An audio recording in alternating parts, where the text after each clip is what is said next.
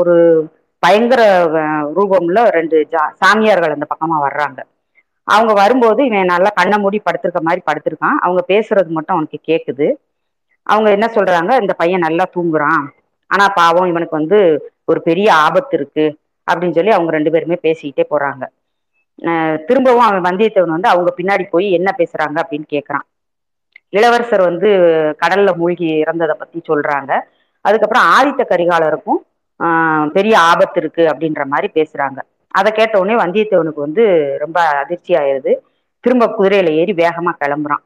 நம்ம வந்து சொல்ல வந்த விஷயத்த காலகாலத்துல சீக்கிரம் போய் குந்தவை தேவிட்ட சொல்லிட்டு நம்ம வந்து ஆதித்த கரிகாலத்தை எப்படியாவது போய் சேர்ந்துடணும், ஏன்னா நம்மளுக்கு அவர் தான் முக்கியம், அவருக்கு இவ்வளோ ஆபத்து இருக்கு, அதனால நம்ம முதல்ல அவர்கிட்ட போய் சேர்ந்துடணும் அப்படின்னு சொல்லி முடிவு பண்ணிட்டு வேகமா அவன் வர்றான். வரும்போது பழையாற கோட்டை கிட்ட வந்துடுறான். ஆனா அந்த கோட்டைக்குள்ள அவனால எப்படி போகிறதுன்றது அவனுக்கு தெரியல. ஏன் ஏற்கனவே அவனை வந்து ஒற்றன்னு சொல்லி அவனை அரெஸ்ட் பண்ணணும்னு சொல்லிட்டு ஆட்கள்லாம் இருக்காங்க. அதனால யோசிச்சுட்டே நிக்கிறான். அப்ப மதுராந்தகத்தேவர் வந்து அவரோட பரிவாரங்களோட பல்லக்குல அந்த பக்கம் வர்றாரு. அப்ப அவன் ஒரு ஐடியா பண்றான். சரி, இந்த கா இந்த காலாமுகர்கள் பேசுறத வச்சு ஒரு அதை யோசிச்சு ஒரு ஐடியா பண்றான். அந்த மதுராந்தகர் வர்றத பல்லக்க நோக்கி ஆபத்து ஆபத்துன்னு சொல்லி கத்திட்டே குதிரையில போறான். அப்ப மதுராந்தகர் வந்து எல்லாரையும் நிப்பாட்டி சொல்லிட்டு என்ன ஏதுன்னு அவனை நிப்பாட்டி கேட்கிறாரு. நீ யாருப்பா, எதுக்கு இப்ப அபாயம்னு சொல்லி கத்துற அப்படின்னு சொல்லி கேட்ட உடனே உங்களுக்கு தான் அபாயம் அப்படின்னு உடனே மதுராந்தகர் வந்து சரி அப்ப நீ வா அவங்ககிட்ட அப்புறம் சாவாசமா பேசலாம் அப்படின்னு சொல்லிட்டு பழையாறை அரண்மனைக்குள்ள உள்ள அந்த கோட்டைக்குள்ள கூட்டிட்டு போறாரு. மதுராந்தகத்தேவரோடைய அந்த பரிவாரங்களோடைய வந்தியத்தேவன் வந்து உள்ள போயிடலாம். ஆஹ் அதுக்கப்புறம் மதுராந்தகத்தேவர் வந்து அந்த கோட்டைக்குள்ள போகும்போது அங்க வந்து வரவேற்பு ரொம்ப இல்லை. ஏன்னா மக்களுக்கு வந்து அவர் மேல ஒரு நல்ல அபிப்பிராயம் அப்ப இல்லை அப்படின்றது, அவங்க சரியான வரவேற்பு இல்லைன்றதே தெரியுது. அதுலயே அவன் வந்து கொஞ்சம் அப்செட் ஆகி உள்ள போயிட்டே இருக்காரு. போயிட்டு இருக்கும்போது செம்பியன் மாதேவி வந்து ஆஹ் சின்ன பழுவேட்டரையர் வந்து என்ன சொல்லி விடுறாங்கன்னா, உனக்கு சிம்மாசனம் கிடைக்கணும்னா உங்க அம்மா தான் மனசு மாறணும், எப்படியாவது சொல்லி உங்க அம்மாவோட மனசை வந்து மாத்திரணும் அப்படின்னு சொல்லி சொல்லி விடுறாங்க. அப்ப செம்பியன் மாதேவியே மதுராந்தகனை வந்து அங்க வர சொல்லியிருக்காங்க. அதை யோசிச்சுட்டே அவன் வந்து அந்த கோட்டைக்குள்ள போறாரு. மதுராந்தகத்தேவர் போறாரு. செம்பியன் மாதேவி வந்து அங்க முன்னாடி வரவேற்கிற மாதிரி நிக்கிறாங்க. ஆனா அவரை வரவேற்கிறதுக்காக இல்லை, அங்க வந்து திருநாரையூர் நம்பின்னு ஒரு சிவ சிவ அடிகளார் ஒருத்தர் வர்றாரு. அவரை வரவேற்கிறதுக்காக செம்பியன் மாதேவி வந்து பெரிய கூட்டத்தை ஊர்வலம் மாதிரி ஏற்பாடு பண்ணி அங்க நிக்கிறாங்க. அதை பார்த்தோடனே மதுராந்தகனுக்கு வந்து ரொம்ப கோபம் வருது. நம்ம வர்றோம், நம்மளை விட வந்து அந்த சிவனடியாரை வரவேற்கிறதுல ரொம்ப ஆர்வமா இருக்காங்க அப்படின்னு சொல்லி அவனுக்கு கோபம் வருது. அப்போ செம்பியன் மாதேவி மகனை பார்த்துட்டு நீ மண்டபத்துக்கு வந்துரு, அங்க சபைக்கு வந்துருன்னு சொல்லிட்டு கிளம்பி வந்துருன்னு சொல்லிட்டு போயிடுறாங்க. மதுராந்தகன் வந்து கோபமா வந்துட்டு ஒரு இன்ட்ரெஸ்டே இல்லாம அந்த அரண்மனையில வந்து கிளம்பிட்டு போறான். வந்தியத்தேவனும் அவரோடய வந்துட்டு கிளம்பி வாரான்.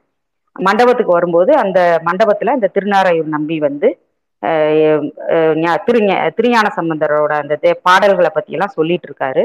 அப்ப செம்பியன் மாதேவி வந்து அந்த திருநாரையூர் நம்பிட்ட நீங்க வந்து உலகம்லாம் போய் தேவார பாடல்கள்லாம் நீங்க வந்து தொகுத்துட்டு வாங்க, அதுக்கு வேண்டிய ஏற்பாடெல்லாம் நான் செய்யறேன் அப்படின்னு சொல்லி அவரை சொல்லி அனுப்பிட்டு அந்த சபை முடிஞ்சிருது. அந்த சபையில வந்து அந்த கூட்டத்துல குந்தவை தேவி உட்கார்ந்துருக்காங்க. குந்தவை தேவி வந்து குந்தவை தேவியை வந்தியத்தேவன் கவனிச்சுட்டு பாக்குறான். குந்தவை தேவி ஒரு நிமிஷம் திரும்பி பார்த்துட்டு பார்க்காத மாதிரி அப்புறம் திரும்பிக்கிறாங்க. இப்போ வந்தியத்தேவனுக்கு வந்து ஒரே சந்தேகம் ஆயிருது. நம்மளை பார்த்தாங்களா, நம்மள அடையாளம் தெரியலையா, ஏன் பார்த்துட்டு எதுவுமே பேசாம அப்படி திரும்பிக்கிட்டாங்க அப்படின்னு சொல்லி அவனுக்கு ஒரே டவுட் ஆயிருது. அவன் அந்த யோசனையிலே இருக்கான். அதுக்கப்புறம் திரும்ப அரண்மனைக்கு மதுராந்தகரோடய வந்துடுறான். வந்தாலும் அவனுக்கு வந்து குந்தவை தேவி ஏன் பார்க்கல பேசல அப்படின்னு யோசிச்சுட்டு இருக்கான். இப்போ மதுராந்தகர் வந்து நிமித்தக்காரா அப்படின்னு சொல்லி கூப்பிடுறாரு. நிமித்தக்காரர்னா அந்த ஜோசியம் சொல்றவங்க, இந்த ஆருடங்க சொல்றவங்கன்ற மாதிரி. அப்போ வந்தியத்தேவன் வந்து சரி நம்மளை வந்து நிமித்தக்காரன்னு சொல்லிட்டாரு, நம்ம அதுக்கு தக்கன கொஞ்சம் ஏதாவது பேசணும் அப்படின்னு சொல்லிட்டு அவன் வந்து விளக்கெல்லாம் ஏற்றி வைக்கணும், அப்படி உட்காந்தாதான் எனக்கு வந்து சொல்ல வரும் அப்படின்லாம் சொல்றான். மதுராந்தகனும் அதுக்குரிய ஏற்பாடெல்லாம் பண்றாரு. பண்ணிட்டு அதுக்கப்புறம் இவரை நம்ப வைக்கிறதுக்கு நம்ம எதையாவது சொல்லணும் அப்படின்னு சொல்லிட்டு ஆஹ் முதல்ல வந்து அவன் வந்து அவரை நம்ப வைக்கிறதுக்காக என்ன சொல்லியிருக்கான், அந்த ஏற்கனவே அந்த கூட்டத்துல மதுராந்தகனை மூடு பல்லாக்குல பார்த்தது வச்சதெல்லாம் சொன்ன உடனே அதுலயே அவர் வந்து வந்தியத்தேவனை வந்து நம்பிடுறாரு. அவன் எனக்கு வந்து இது ஜோசியம்லாம் தெரியுது அப்படின்ற மாதிரி நம்பிடுறாரு. அதுக்கப்புறம் என்ன விஷயம்னு கேட்கிறாரு. எனக்கு வந்து கண்ணு முன்னாடி வந்து ஒரு காட்சி தெரியுது, ஒரு பட்டாபிஷேகத்திற்கு ஆஹ் ஏற்பாடு நடக்குது, அந்த பட்டாபிஷேகம் உடனே யாரு யாருக்கு பட்டாபிஷேகம் அப்படின்னு சொல்லி மதுராந்தகர் கேட்கிறாரு. அதுக்கு வந்து உங்களுக்கு தான் உங்களுக்கு தான் நடக்க போகுது, பெரிய மன்னாதி மன்னர்கள்லாம் கூடியிருக்காங்க, பெரிய கூட்டம்லாம் இருக்கு, எனக்கு கண்ணுக்கு முன்னாடி அதெல்லாம் தெரியுது அப்படின்னு சொல்லி அதை அதை பத்தி டிஸ்கிரைப் பண்ணி சொல்றான். சொல்லும்போது மதுராந்தகத்தேவர் கேட்டுட்டே இருக்காரு. ஆனா இடையிலே வந்து அந்த பட்டாபிஷேகத்தை வந்து ஒரு பெண்மணி வந்து மறைச்சு வேண்டான்னு சொல்லி நிப்பாட்டுறாங்க. ஆனா அது யாரு யாருன்னு சொல்லி கேட்குறான். அது யாருன்னு எனக்கு தெரியல, புகையில எனக்கு வந்து மறைஞ்சிருச்சு அப்படின்னு சொல்லி ம இதையாவது சொல்லி சமாளிக்கிறான். அது வந்தியத்தேவன் வந்து சும்மா சமாளிக்கிறான். அதுக்கப்புறம் செம்பியன் மாதேவி வந்து அந்த அந்த நேரம் அரண்மனை சேவகன் வந்து செம்பியன் மாதேவி வந்து மதுராந்தகரை கூப்பிடுறதா வந்து சொல்றான். சொன்னதுக்கு அப்புறம் இதுக்கிடையில வந்து மருத்துவர் மகன் அந்த மருத்துவர் மகன் பினாகபாணி வந்து ஏற்கனவே வந்தியத்தேவனை அவனுக்கு பிடிக்காது. பிடிக்காம தான் அவன் வந்து பழுவேட்டரையர்கள்ல பழுவேட்டரையர்கள்கிட்ட வந்தியத்தேவனை மாட்டி விடுறதுக்காக காட்டி கொடுக்குறான். ஆனா அவங்க வந்து வந்தியத்தேவன் கிடைக்கலன்னொடனே பினாகபாணியை கைது பண்ணி கூட்டிட்டு போயிடுறாங்க. அந்த இடத்துல இருந்து அந்த சிறையில இருந்து பழுவூர் இளையராணி தான் அவனை வந்து விடுதலை பண்றாங்க. அவன் அந்த நன்றி உணர்ச்சியோட இருக்கான். அப்ப பழுவூர் இளையராணி வந்து பினாகபாணிகிட்ட சொல்றாங்க, உனக்கு துரோகம் செஞ்சுட்டு தப்பிச்சு போன அந்த வந்தியத்தேவன் வந்து பழையாறைக்கு எப்பனாலும் திரும்பி வருவான், நீ வந்து கவனமா பாத்துக்கிட்டே இரு, அவன் எங்க வர்றான் எங்க போறான் என்ன செய்யறான்னு கவனிச்சுட்டு வந்து எனக்கு உடனே சொல்லு அப்படின்னு. ஒன்னு சின்ன பழுவேட்டரையரும் நீ அந்த மாதிரி எனக்கு வந்து சொல்லு, நான் உனக்கு வந்து இதுல இப்ப ஒற்றர் படையில ஒரு பெரிய அதிகாரியா உனக்கு பட்டம் கொடுக்குறேன், உனக்கு வேலை கொடுக்குறேன் அப்படின்னு சொல்லி ஆசை காட்டி விட்டுறாங்க. உடனே பினாகபாணி அதுல இருந்து என்ன செய்யறான், ஒரே வந்தியத்தேவன் எங்க இருக்கான் வைக்கிறான்னு அவரை கவனிக்கிறதுலே இருக்கான். அப்படி சுத்தி முத்தி யாரை பார்த்தாலும் போய் வந்தியத்தேவனான் ஊத்து ஊத்து பார்த்துக்கிட்டே இருக்கான். ஆஹ் கிட்டத்தட்ட பைத்தியம் பிடிச்சவன் மாதிரி தேடிட்டே இருக்கான். அப்ப மதுராந்தகத்தேவரோட அவரோட பரிவாரங்களோட முதல்ல உள்ள போகும்போது வந்தியத்தேவன் உள்ள போகும்போது அவனுக்கு தெரியல. திரும்ப அவன் வந்து அந்த இது நடக்கும்போது வெளியில வ பரிவாரத்தோட வரும்போது அந்த குதிரை மேல இருக்கிறத பார்த்துட்டு அவனுக்கு சின்னதா ஒரு சந்தேகம் வந்துடுது. அது வந்தியத்தேவனா இருக்குமோ அப்படின்னு ஒரு சந்தேகத்தோட பாக்குறான். இது வரைக்கும் நம்ம போன வாரம் பார்த்துருக்குறோம். ரொம்ப நன்றி ஜெகதாமம் இன்ட்ரோ கொடுத்ததுக்கு. ஸோ இந்த வார சாப்டர்ஸ் நம்ம போறதுக்கு முன்னாடி இந்த வாரம் வந்து ஒரு புது முயற்சி பண்ணியிருக்கோம். அது ஆல்ரெடி ஒரு வாட்டி ட்ரை பண்ணோம், ரொம்ப நாளுக்கு அப்புறம் இன்னொரு வாட்டி பண்ணலாம் அப்படின்னு சொல்லிட்டு இன்னைக்கு என்னன்னா அத்தியாயம் இருபது இருபத்தி ஒன்னு இதுல இருக்கிற அந்த கேரக்டரைசேஷன் செம்பியன் மாதேவிக்கும் மதுராந்தகத்தேவருக்கும் ஒரு உரையாடல் நடக்கும். அதை வந்து கொஞ்சம் தத்ரூபமா கொண்டு வரலாமே அப்படின்னு சொல்லிட்டு அதை ஒரு டிராமா மாதிரி வந்து ட்ரை பண்ணியிருக்கோம் அந்த ரெண்டு அத்தியாயம் மட்டும்.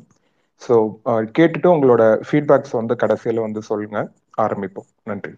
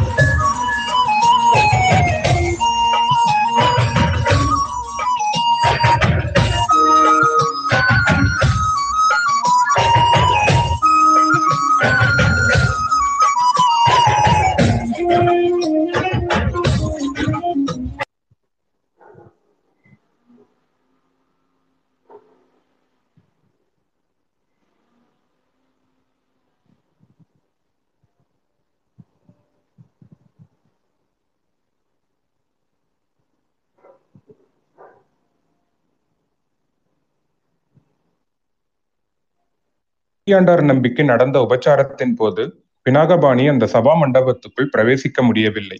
வாசற்படிக்கு அப்பால் நின்ற கூட்டத்தில் நின்று உள்ளே பார்த்து கொண்டிருந்தான். வந்தியத்தேவனுடைய கவனம் வேறு இடத்தில் இருந்தது என்பதை முன்னமே பார்த்தோம். பினாகபாணியோ வந்தியத்தேவன் முகத்தையே உற்று நோக்கி கொண்டிருந்தான்.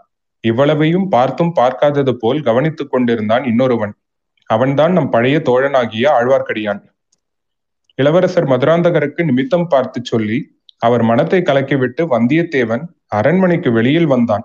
அங்கே சற்று தூரத்தில் நின்று காத்து கொண்டிருந்த வைத்தியர் மகன் அவனை நெருங்கி வந்து, அப்பனே நீ யார் என்று கேட்டான். வந்தியத்தேவன் பினாகபாணியை பார்த்து திடுக்கிட்டான். அதை வெளியில் காட்டிக்கொள்ளாமல், என்ன கேட்கிறாய், நீ யார் என்று கேட்டேன் என்றான். நான் யார் என்றா கேட்கிறாய், எந்த நானை கேட்கிறாய்? மண், நீர், தேயு, வாயு, ஆகாசம் என்கிற பஞ்சபூதங்களிலான இந்த உடம்பை கேட்கிறாயா? உயிருக்கு ஆதாரமான ஆத்மாவை கேட்கிறாயா? ஆத்மாவுக்கும் அடிப்படையான பரமாத்மாவை கேட்கிறாயா? அப்பனே, இது என்ன கேள்வி? நீயும் இல்லை, நானும் இல்லை, எல்லாம் இறைவன் மயம். உலகம் என்பது மாயை.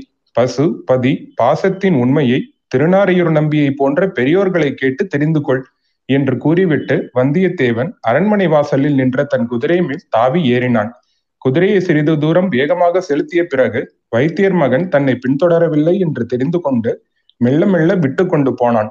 ஆனால் வைத்தியர் மகன் அவ்வளவு எளிதில் ஏமாந்து போகிறவனா?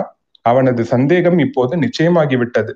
நகர்காவல் அதிகாரியிடம் சென்று செய்தியை தெரிவித்தான். அதிகாரி அனுப்பிய இரண்டு காவல் வீரர்களை அழைத்து கொண்டு அவனும் ஊரை சுற்றி வந்தான். அவன் எதிர்பார்த்தது போலவே வந்தியத்தேவனை ஒரு நார் சந்தியில் சந்தித்தான். இவன்தான் ஒற்றன், இவனை சிறைபிடியுங்கள் என்று கூவினான். என்னடா அப்பா, உனக்கு பைத்தியமா என்றான் வல்லவரையன். யாரை பைத்தியமா என்று கேட்கிறாய்? இந்த உடம்பையா, இதற்குள் இருக்கும் உயிரையா, ஆத்மாவையா, பரமாத்மாவையா, அல்லது பசு பதி பாசத்தையா என்று கூறினான் வைத்தியர் மகன் பினாகபாணி. நீ இப்பொழுது உளறுவதிலிருந்தே நீ பைத்தியம் என்று தெரிகிறதே. நான் பைத்தியம் இல்லை, உன்னோடு கோடிக்கரையில் வந்த வைத்தியன். காவலர்களே, தஞ்சாவூர் கோட்டையிலிருந்து தப்பி இலங்கைக்கு ஓடிய ஒற்றன் இவன்தான். உடனே இவனை சிறைப்பிடியுங்கள். காவலர்கள் வல்லவரையனை நோக்கி நெருங்கினார்கள். ஜாக்கிரதை, இவன் சொல்வதை கேட்டு தவறு செய்யாதீர்கள். நான் இளவரசர் மதுராந்தக தேவரோடு வந்த நிமித்தக்காரன் என்று கூறினான் வந்தியத்தேவன். இல்லை இல்லை, இவன் பெரும் பொய்யன், இவனை உடனே சிறைப்படுத்துங்கள் என்று வைத்தியர் மகன் பினாகபாணி வாய்விட்டு கூவினான். இதற்குள் அவர்களை சுற்றிலும் ஒரு பெருங்கூட்டம் கூடிவிட்டது. கூட்டத்தில் சிலர் வந்தியத்தேவனுடைய கட்சி பேசினார்கள், சில வைத்தியர் மகன் கட்சியில் பேசினார்கள். இவனை பார்த்தால் நிமித்தக்காரனாக தோன்றவில்லை என்றான் ஒருவன். ஒற்றனாகவும் தோன்றவில்லையே என்றான் இன்னொருவன். நிமித்தக்காரன் இவ்வாறு சிறு பிரயத்தனராய் இருக்க முடியுமா? ஏன் முடியாது? ஒற்றன் குதிரை மேலேறி வீதியில் பகிரங்கமாக போவானா? நிமித்தக்காரன் எதற்காக உடைவாள் தெரித்திருக்கிறான்? ஒற்றன் என்றால் யாருடைய ஒற்றன்? பழையாறையில் என்ன வேவு பார்ப்பதற்காக வந்திருக்கிறான்? இதற்கிடையில் பினாகபாணி, அவனை சிறைப்பிடியுங்கள், உடனே சிறைப்பிடியுங்கள், பழுவேட்டரையருடைய கட்டளை என்று கத்தினான். பழுவேட்டரையர் என்ற பெயரை கேட்டதும் அங்கே கூடியிருந்தவர்கள் பலருக்கு வந்தியத்தேவன் மேல் அனுதாபம் உண்டாகிவிட்டது. அவனை எப்படியாவது தப்புவிக்க வழி உண்டா என்று பார்த்தார்கள். இதற்கிடையில் ஆழ்வார்க்கடியான் அந்த கூட்டத்தின் ஓரத்தில் வந்து சேர்ந்தான். இளவரசோடு வந்த நிமித்தக்காரன் இங்கே இருக்கிறானா என்று கூறினான். இல்லை, இவன் ஒற்றன் என்று பினாகபாணி கூச்சலிட்டான். இதென்ன வம்பு? நீ மதுராந்தகத்தேவருடன் வந்த நிமித்தக்காரனாயிருந்தால் என்னுடன் வா, உன்னை இளவரசி அழைத்து வரச் சொன்னார் என்றான் ஆழ்வார்க்கடியான். வந்தியத்தேவனின் உள்ளம் துள்ளி குதித்தது. அந்த நிமித்தக்காரன் நான் தான், இதோ வருகிறேன் என்றான். விடாதீர்கள், ஒற்றனை விட்டு விடாதீர்கள் என்று வைத்தியர் மகன் பினாகபாணி கத்தினான். ஆழ்வார்க்கடியான், நீ நிமித்தக்காரன் தானா என்பதை நிரூபித்து விடு, அப்படியானால் தான் என்னுடன் வரலாம் என்று கூறிக்கொண்டே கண்ணால் சமிக்ஞை செய்தான். என்ன விதமாக நிரூபிக்க சொல்கிறாய் என்று வந்தியத்தேவன் அவசரத்துடன் கேட்டான். அதோ இரண்டு குதிரைகள் வேகமாக வருகின்றன அல்லவா, அவற்றின் மீது வருகிறவர்கள் ஏதோ அவசர செய்தி கொண்டு வருவதாக தோன்றுகிறது. அது உண்மையாய் இருந்தால் அவர்கள் என்ன செய்தி கொண்டு வருகிறார்கள் சொல். குதிரைகளின் பேர் வந்தவர்கள் வந்தியத்தேவனை உற்று பார்த்துவிட்டு, ஓ சொல்கிறேன், ராஜ குடும்பத்தை சேர்ந்த ஒருவருக்கு ஜலகண்ட விபத்து நேர்ந்திருக்கிறது, அந்த துக்க செய்தியைத்தான் அவர்கள் கொண்டு வருகிறார்கள் என்றான் வந்தியத்தேவன். இப்படி சொல்லி வாயை மூடுவதற்குள் குதிரைகள் ஜனக்கூட்டத்தை நெருங்கிவிட்டன. ஜனங்கள் மேலே போக வழிவிடாதபடியால் குதிரைகள் நின்றன. நீங்கள் தூதர்கள் போல் இருக்கிறது, என்ன செய்தி கொண்டு வந்திருக்கிறீர்கள் என்று ஆழ்வார்க்கடியான் கேட்டான். ஆம், நாங்கள் தூதர்கள் தான், துக்க செய்தி கொண்டு வருகிறோம். இளவரசர் அருள்மொழிவர்மர் ஏறி வந்த கப்பல் சுழற்காற்றில் அகப்பட்டு கொண்டதாம். இளவரசர் யாரையோ காப்பாற்றுவதற்காக கடலில் குதித்து மூழ்கி போய்விட்டாராம். குதிரை மீது வந்தவர்களில் ஒருவன் இவ்வாறு கூறியதும் அந்த ஜனக்கூட்டத்தில் ஐயோ ஐயகோ என்ற பரிதாப குரல்கள் நெஞ்சை பிளக்கும்படியான சோகத் துணியில் எழுந்தன. எங்கிருந்துதான் அவ்வளவு ஜனங்களும் வந்தார்களோ தெரியாது. அவ்வளவு சீக்கிரத்தில் அவர்கள் எப்படி வந்து சேர்ந்தார்கள் என்றும் சொல்ல முடியாது. ஆண்களும் பெண்களும் வயோதிகளும் சிறுவர் சிறுமிகளும் அந்த தூதர்களை பெருங்கூட்டமாக சூழ்ந்து கொண்டார்கள். பலர் அவர்களை பல கேள்விகள் கேட்டார்கள், பலர் அழுது புலம்பினார்கள். பழுவேற்றையர்கள் அருள்மொழிவர்மரை விரும்பவில்லை என்பது அந்நகர மக்களில் பலருக்கு ஏற்கனவே தெரியும். இளவரசரை சிறைப்படுத்தி கொண்டு வருவதற்காக பழுவேற்றையர்கள் ஈழத்துக்கு ஆள் அனுப்பியிருக்கிறார்கள் என்ற பிரஸ்தாபமும் அவர்கள் காதுக்கு எட்டியிருந்தது. எனவே கூட்டத்தில் பலர் பலர் பழுவேற்றையர்களை பற்றி முதலில் முணுமுணுக்கத் தொடங்கினார்கள். பிறகு உரத்த குரலில் சபிக்கவும் தொடங்கினார்கள். பழுவேற்றையர்கள் வேண்டுமென்றே இளவரசரை கடலில் மூழ்கடித்து கொன்றிருக்க வேண்டும் என்று ஒருவருக்கொருவர் பேசிக்கொண்டார்கள். அந்த ஜனக்கூட்டத்தார் பேசிக்கொண்ட சத்தமும் அவர்கள் புலம்பிய சத்தமும் பழுவேற்றையர்களை சபித்த சத்தமும் சேர்த்து சமுத்திரத்தின் பேரிச்ச பேரிரைச்சலை போல் எழுந்தது. அந்த கூட்டத்துக்கு மத்தியில் அகப்பட்டு கொண்ட தஞ்சாவூர் தூதர்கள் மேலே அரண்மனைக்கு போக முடியாமல் தவித்தார்கள். ஜனங்களை விலக்கி கொண்டு போக அவர்கள் முயன்றும் பலிக்கவில்லை. எப்படி, எங்கே, என்றைக்கு, நிச்சயமாகவா என்றெல்லாம் ஜனங்கள தூதர்களை கேட்ட வண்ணம் மேலே போக முடியாதபடி தடை செய்தார்கள். வைத்தியர் மகனுடன் வந்திருந்த காவலர்களை பார்த்து ஆழ்வார்க்கடியான், நீங்கள் ஏன் சும்மா நிற்கிறீர்கள்? கூட்டத்தை விலக்கி தூதர்களை அரண்மனைக்கு அழைத்து செல்லுங்கள் என்றான். காவலர்களும் மேற்படி செய்தி கேட்டு கதி கலங்கி போயிருந்தார்கள். அவர்கள் இப்போது முன்வந்து தூதர்களுக்கு வழி விலக்கி கொடுக்க முயன்றார்கள். தூதர்கள் சிறிது சிறிதாக அரண்மனையை நோக்கி முன்னேறினார்கள். ஜனக்கூட்டம் அவர்களை விடாமல் தொடர்ந்து சென்றது. மேலும் மேலும் ஜனங்களின் கூட்டம் பெருகி கொண்டும் வந்தது. அவ்வளவு பெரிய ஜனக்கூட்டத்தில் ஒரே மனதாக இளவரசர் அருள்மொழிவர்மரின் கதியை நினைத்து கலங்கி புலம்பிக் கொண்டிருந்த அக்கூட்டத்தில் ஒரே ஒரு பிராணி மட்டும், ஐயோ இது ஏதோ சூழ்ச்சி, ஒற்றனை தப்பித்துவிட சூழ்ச்சி என்று அலறிக்கொண்டிருந்தது. அவ்வாறு அலறிய வைத்தியர் மகனை யாரும் பொருட்படுத்தவில்லை. அவனுடைய கூக்குரல் யாருடைய செவியிலும் ஏறவில்லை. மானதியின் பெருவெள்ளம் அதில் விழுந்துவிட்ட சிறு துரும்பை அடித்து கொண்டு போவது போல் அந்த பெரும் ஜனக்கூட்டம் வைத்தியர் மகனையும் தள்ளி கொண்டு முன்னே சென்றது. ஜனக்கூட்டம் சேரத் தொடங்கிய போதே வந்தியத்தேவன் குதிரை மேலிருந்து இறங்கிவிட்டான். கூட்டம் நகரத் தொடங்கிய போது ஆழ்வார்க்கடியான் அவன் அருகில் வந்து அவன் கையை பற்றி கொண்டான்.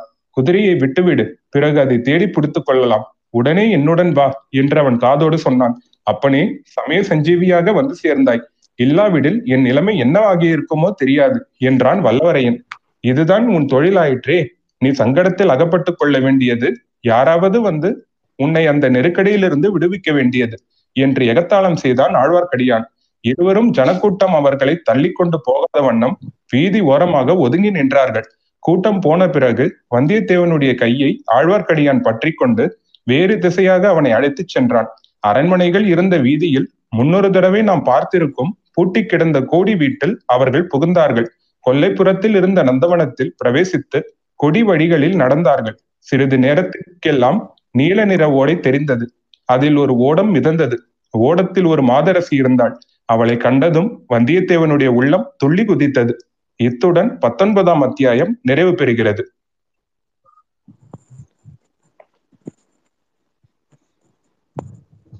பொன்னியின் செல்வன் நேயர்களின் விருப்பத்துக்காக இந்த ரெண்டு அத்தியாயம் இருபது இருபத்தி ஒண்ணு நாடக வடிவில். அத்தியாயம் இருபது. தாயும் மகனும். அன்னை அழைத்து வர சொன்னதாக சேவகன் வந்து கூறியதன் பேரில் மதுராந்தகன் செம்பியன் மாதேவியை பார்க்க சென்றான். சிவபக்தியைச் சிறந்த அந்த மூதாட்டியின் புகழ் நாடெங்கும் பரவி இருந்தது. ஒரு காலத்தில் மதுராந்தகனும் அன்னையிடம் அளவில்லாத பக்தி கொண்டிருந்தான். இப்போது அந்த பக்தி கோப வெறியாக மாறி போயிருந்தது. பெற்ற மகனுக்கு துரோகம் செய்து தாயாதிகளின் கட்சி பேசிய தாயை பற்றிய கதைகளிலே கூட கேட்டதில்லையே. தனக்கு இப்படிப்பட்ட அன்னையா வந்து வாய்க்க வேண்டும்? இதை நினைக்க நினைக்க அவன் உள்ளத்தில் இருந்த அன்பு அத்தனையும் துவேஷமாக மாறி நாளடைவில் கொழுந்துவிட்டு வளர்ந்திருந்தது. அபூர்வமான சாந்தம் குடிகொண்ட அன்னையின் முகத்தை பார்த்ததும் கொஞ்சம் அவனுடைய கோபம் தணிந்தது. பழைய வழக்கத்தை அனுசரித்து நமஸ்கரித்து எழுந்து நின்றான். சிவபக்தி செல்வம் பெருகி வளரட்டும் என்று மகாராணி ஆசி கூறி அவனை ஆசனத்தில் உட்கார செய்தார். அந்த ஆசீர்வாதம் மதுராந்தகனுடைய மனதில் அம்பை போல் தைத்தது. மதுராந்தகா, என் மருமகள் சுகமா? உன் மாமனார் வீட்டிலும் தனாதிகாரியின் வீட்டிலும் எல்லோரும் சௌக்கியமா? எல்லோரும் சௌக்கியமாகவே இருக்கிறார்கள். அதை பற்றி தங்களுக்கு என்ன கவலை? தஞ்சையிலிருந்து புறப்படுவதற்கு முன்னால் நீ சக்கரவர்த்தியை பார்த்தாயா? அவருடைய உடல்நலம் தற்சமயம் எப்படி இருக்கிறது? பார்த்து விடை பெற்றுக் கொண்டுதான் புறப்பட்டேன். சக்கரவர்த்தியின் உடம்பு நாளுக்கு நாள் நலிந்துதான் வருகிறது. உடல் வேதனையை காட்டிலும் மனவேதனை அவருக்கு அதிகமாய் இருக்கிறது. அது என்ன குழந்தாய்? சக்கரவர்த்தி மனவேதனைப்படும்படியாக என்ன நேர்ந்தது? குற்றம் செய்தவர்கள், அநீதி செய்வதவர்கள், பிறர் உடமையை பறித்து அனுபவிக்கிறவர்கள் மனவேதனை கொள்வது இயல்புதானே. இது என்ன சொல்கிறாய்? சக்கரவர்த்தி அவ்வாறு என்ன குற்றம் அநீதி செய்து விட்டார்? வேறு என்ன செய்ய வேண்டும்? நான் இருக்க வேண்டிய சிம்மாசனத்தில் இத்தனை வருஷங்களாக அமர்ந்திருப்பது போதாதா? அது குற்றம் இல்லையா? அநீதி இல்லையா? குழந்தாய், பால் போல தூய்மையாக இருந்த உன் உள்ளத்தில் இந்த விஷம் எப்படி வந்தது? யார் உனக்கு துர்போதனை செய்து கெடுத்து விட்டார்கள்? எனக்கு ஒருவரும் துர்போதனை செய்து கெடுக்கவில்லை. தங்கள் மகனை அவ்வளவு நிர்மூலமாக ஏன் கருதுகிறீர்கள்? எனக்கு சுய அறிவே கிடையாது என்பது தங்கள் எண்ணமா என்ன? எத்தனை அறிவாளிகளாயிருந்தாலும் துர்போதனையினால் மனம் கெடுவது உண்டு. கரைப்பவர்கள் கரைத்தால் கல்லும் கரையும் அல்லவா? கூனியின் துர்போதனையினால் கைகேயின் மனம் கெட்டு போகவில்லையா? பெண்களின் மனதை அப்படி துர்போதனையினால் கெடுத்து விடலாம் என்பதை நானும் தெரிந்து கொண்டுதான் இருக்கிறேன். மதுராந்தகா, யாரை குறிப்பிட்டு சொல்கிறாய்? தாயே, என்னை எதற்காக அழைத்தீர்கள்? அதை சொல்லுங்கள். சற்று முன் நடந்த வைபவத்தில் நீ பிரசன்னமாய் இருந்தாய் அல்லவா? இருந்தேன். யாரோ வழியோடு போகிற சிறுவனை பல்லக்கிலேற்றி அழைத்து வந்து வர செய்தீர்கள். சிம்மாசனத்தில் ஏற்றி வைத்து உபசரித்தீர்கள். அவன் தலைக்கால் தெரியாத கர்வம் கொண்டிருப்பான். ஐயோ, அப்படி அபச்சாரமாய் பேசாதே குழந்தாய். வந்திருந்தவர் வயதில் வாலிபர், ஆனாலும் சிவஞான பரி பக்குவம் அடைந்த மகான். அவர் மகானாகவே இருக்கட்டும். நான் குறைத்து பேசினால் அவருடைய பெருமை குறைந்துவிடப் போவதில்லை அல்லவா? அந்த மகானுக்கு தாங்கள் ராஜரீக மரியாதைகள் செய்ததையும் நான் ஆட்சேபிக்கவில்லை. என்னை எதற்காக அழைத்தீர்கள்? அதை சொல்லுங்கள். உன்னுடைய குணத்தில் ஏற்பட்டிருக்கும் மாறுதல் எனக்கு பிரமிப்பை உண்டாக்குகிறது. பழுவேட்டையர் மாளிகையில் இரண்டு வருஷம் வாசம் இப்படி உன்னை மாற்றிவிடும் என்று நான் கனவிலும் நினைக்கவில்லை. உன்னால் போகட்டும், என்னுடைய கடமையை நான் செய்ய வேண்டும். உன் தந்தைக்கு நான் அளித்த வாக்குறுதியை நிறைவேற்ற என்னால் இயன்ற வரையில் முயல வேண்டும். மகனே, உன்னை அழைத்த காரியத்தை சொல்வதற்கு முன்னால் என்னுடைய கதையை, நான் உன் தந்தையை மணந்த வரலாற்றை கூற வேண்டும். சற்று பொறுமையாக கேட்டுக்கொண்டிரு. மதுராந்தகன் பொறுமையுடன் கேட்டுக்கொண்டிருக்க போவதற்கு அறிகுறியாக கால்களை மண்டி போட்டுக்கொண்டு கைகளை பீடத்தில் நன்றாய் ஊன்றிக் கொண்டு உட்கார்ந்தான். நான் பிறந்த ஊராகிய மழப்பாடிக்கு நீ குழந்தையா இருந்த போது இரண்டொரு தடவை வந்திருக்கிறாய். அந்த ஊரில் உள்ள சிவபெருமான் ஆலயத்தையும் பார்த்திருக்கிறாய். செங் கோச்செங்கோட் சோழ மன்னர் சிவாலயம் எடுப்பித்த அறுபத்தி நாலு ஸ்தலங்களில் அதுவும் ஒன்று என பெரியோர்கள் சொல்ல கேட்டிருக்கிறேன். உன்னுடைய பாட்டனார், என்னுடைய தந்தை, மழப்பாடியில் பெரிய குடித்தனக்காரர். எங்கள் குலம் தொன்மையானது. ஒரு காலத்தில் மழவரையர்கள் செல்வாக்கு பெற்ற சிற்றரசர்களாய் இருந்தார்கள். விஜயாலய சோழ காலத்தில் நடந்த யுத்தங்களில் பாண்டியர்களோடு சேர்ந்திருந்தார்கள். ஆனால் சோழர்கள் வெற்றி பெற்ற பிறகு மழவர மழவரையர்களின் செல்வாக்கு குன்றியிருந்தது. சிறு பெண்ணாய் இருந்த போது அதை பற்றியெல்லாம் நான் குறைபடவில்லை. உன் உள்ளம் என்னுள்ள மழப்பாடி ஆலயத்தில் உள்ள நடராஜ பெருமான் மீது சென்றிருந்தது. மழப்பாடியின் சரித்திரத்தில் நிகழ்ந்த ஒரு வரலாற்றை ஒரு பெரியவர் நான் குழந்தையா இருந்த போது எனக்கு சொன்னார். சுந்தரமூர்த்தி சுவாமிகள் தமது சீடர்களுடனே எங்களூர் பக்கமாக போய்கொண்டிருந்தார். மழப்பாடி சிவாலயத்தை சுற்றி செழித்து வளர்ந்து கொத்து கொத்தாக பூத்து குலுங்கிய கொன்னை மரங்கள் ஆலயத்தை மறைத்திருந்தவனாம். ஆகையினால் கோயிலை கவனியாமல் சுந்தரர் சென்றாராம். சுந்தரம், என்ன மறந்தாயோ என்ற குரல் அவர் காதில் கேட்டதாம். சுந்தரர் சுற்றும் முற்றும் பார்த்து, யாராவது ஏதேனும் சொன்னீர்களா என்று கேட்டாராம். சீடர்கள் இல்லை என்றார்களாம். தங்கள் காதில் குரல் எதுவும் கேட்கவில்லை என்று சொன்னார்களாம். சுந்தரர் உடனே அருகில் ஏதாவது ஆலயம் மறைந்திருக்கிறதா என்று விசாரித்தாராம். கொன்னை மரங்களுக்கிடையில் மறைந்திருந்த மழப்பாடி திருக்கோயிலை கண்டுபிடித்து ஓடி வந்து இறைவன் சந்நிதியில் பொன்னார் மேனியனே என்ற பதிகத்தை பாடினாராம். இந்த வரலாற்றை கேட்டது முதற்கொண்டு, மண்ணே மாமணியே மழப்பாடியுள் மாணிக்கமே, அண்ணே உன்னையல்லால் இனி யாரை நினைக்கேனே என்ற வரிகள் என் மனதில் பதிந்து விட்டன. கோவிலுக்கு அடிக்கடி போவேன். நடராஜ மூர்த்தியின் முன்னால் நின்று அந்த வரிகளை ஓயாது சொல்வேன். நாளாக நாளாக என் உள்ளத்தில் மழப்பாடி இறைவர் குடிகொண்டு விட்டார். சிவபெருமானையே நான் மணந்து கொள்ள போவதாக மனக்கோட்டை கட்டினேன். என்னை உமையாகவும் பார்வதியாகவும் தாட்சாயினியாகவும் எண்ணிக்கொள்வேன். அவர்கள் சிவபெருமானை பதியாக அடைவதற்கு தவம் செய்தது போல நானும் கண்ணை மூடிக்கொண்டு தவம் செய்வேன். யாராவது என் கல்யாணத்தை பற்றி பேச்சு எடுத்தால் வெறுப்பு அடைவேன். இவ்விதம் என் குழந்தை பருவம் சென்றது. மங்கை பருவத்தை அடைந்த போது என் உள்ளம் சிவபெருமானுடைய பக்தியில் உன்னை விட அதிகமாக ஈடுபட்டது.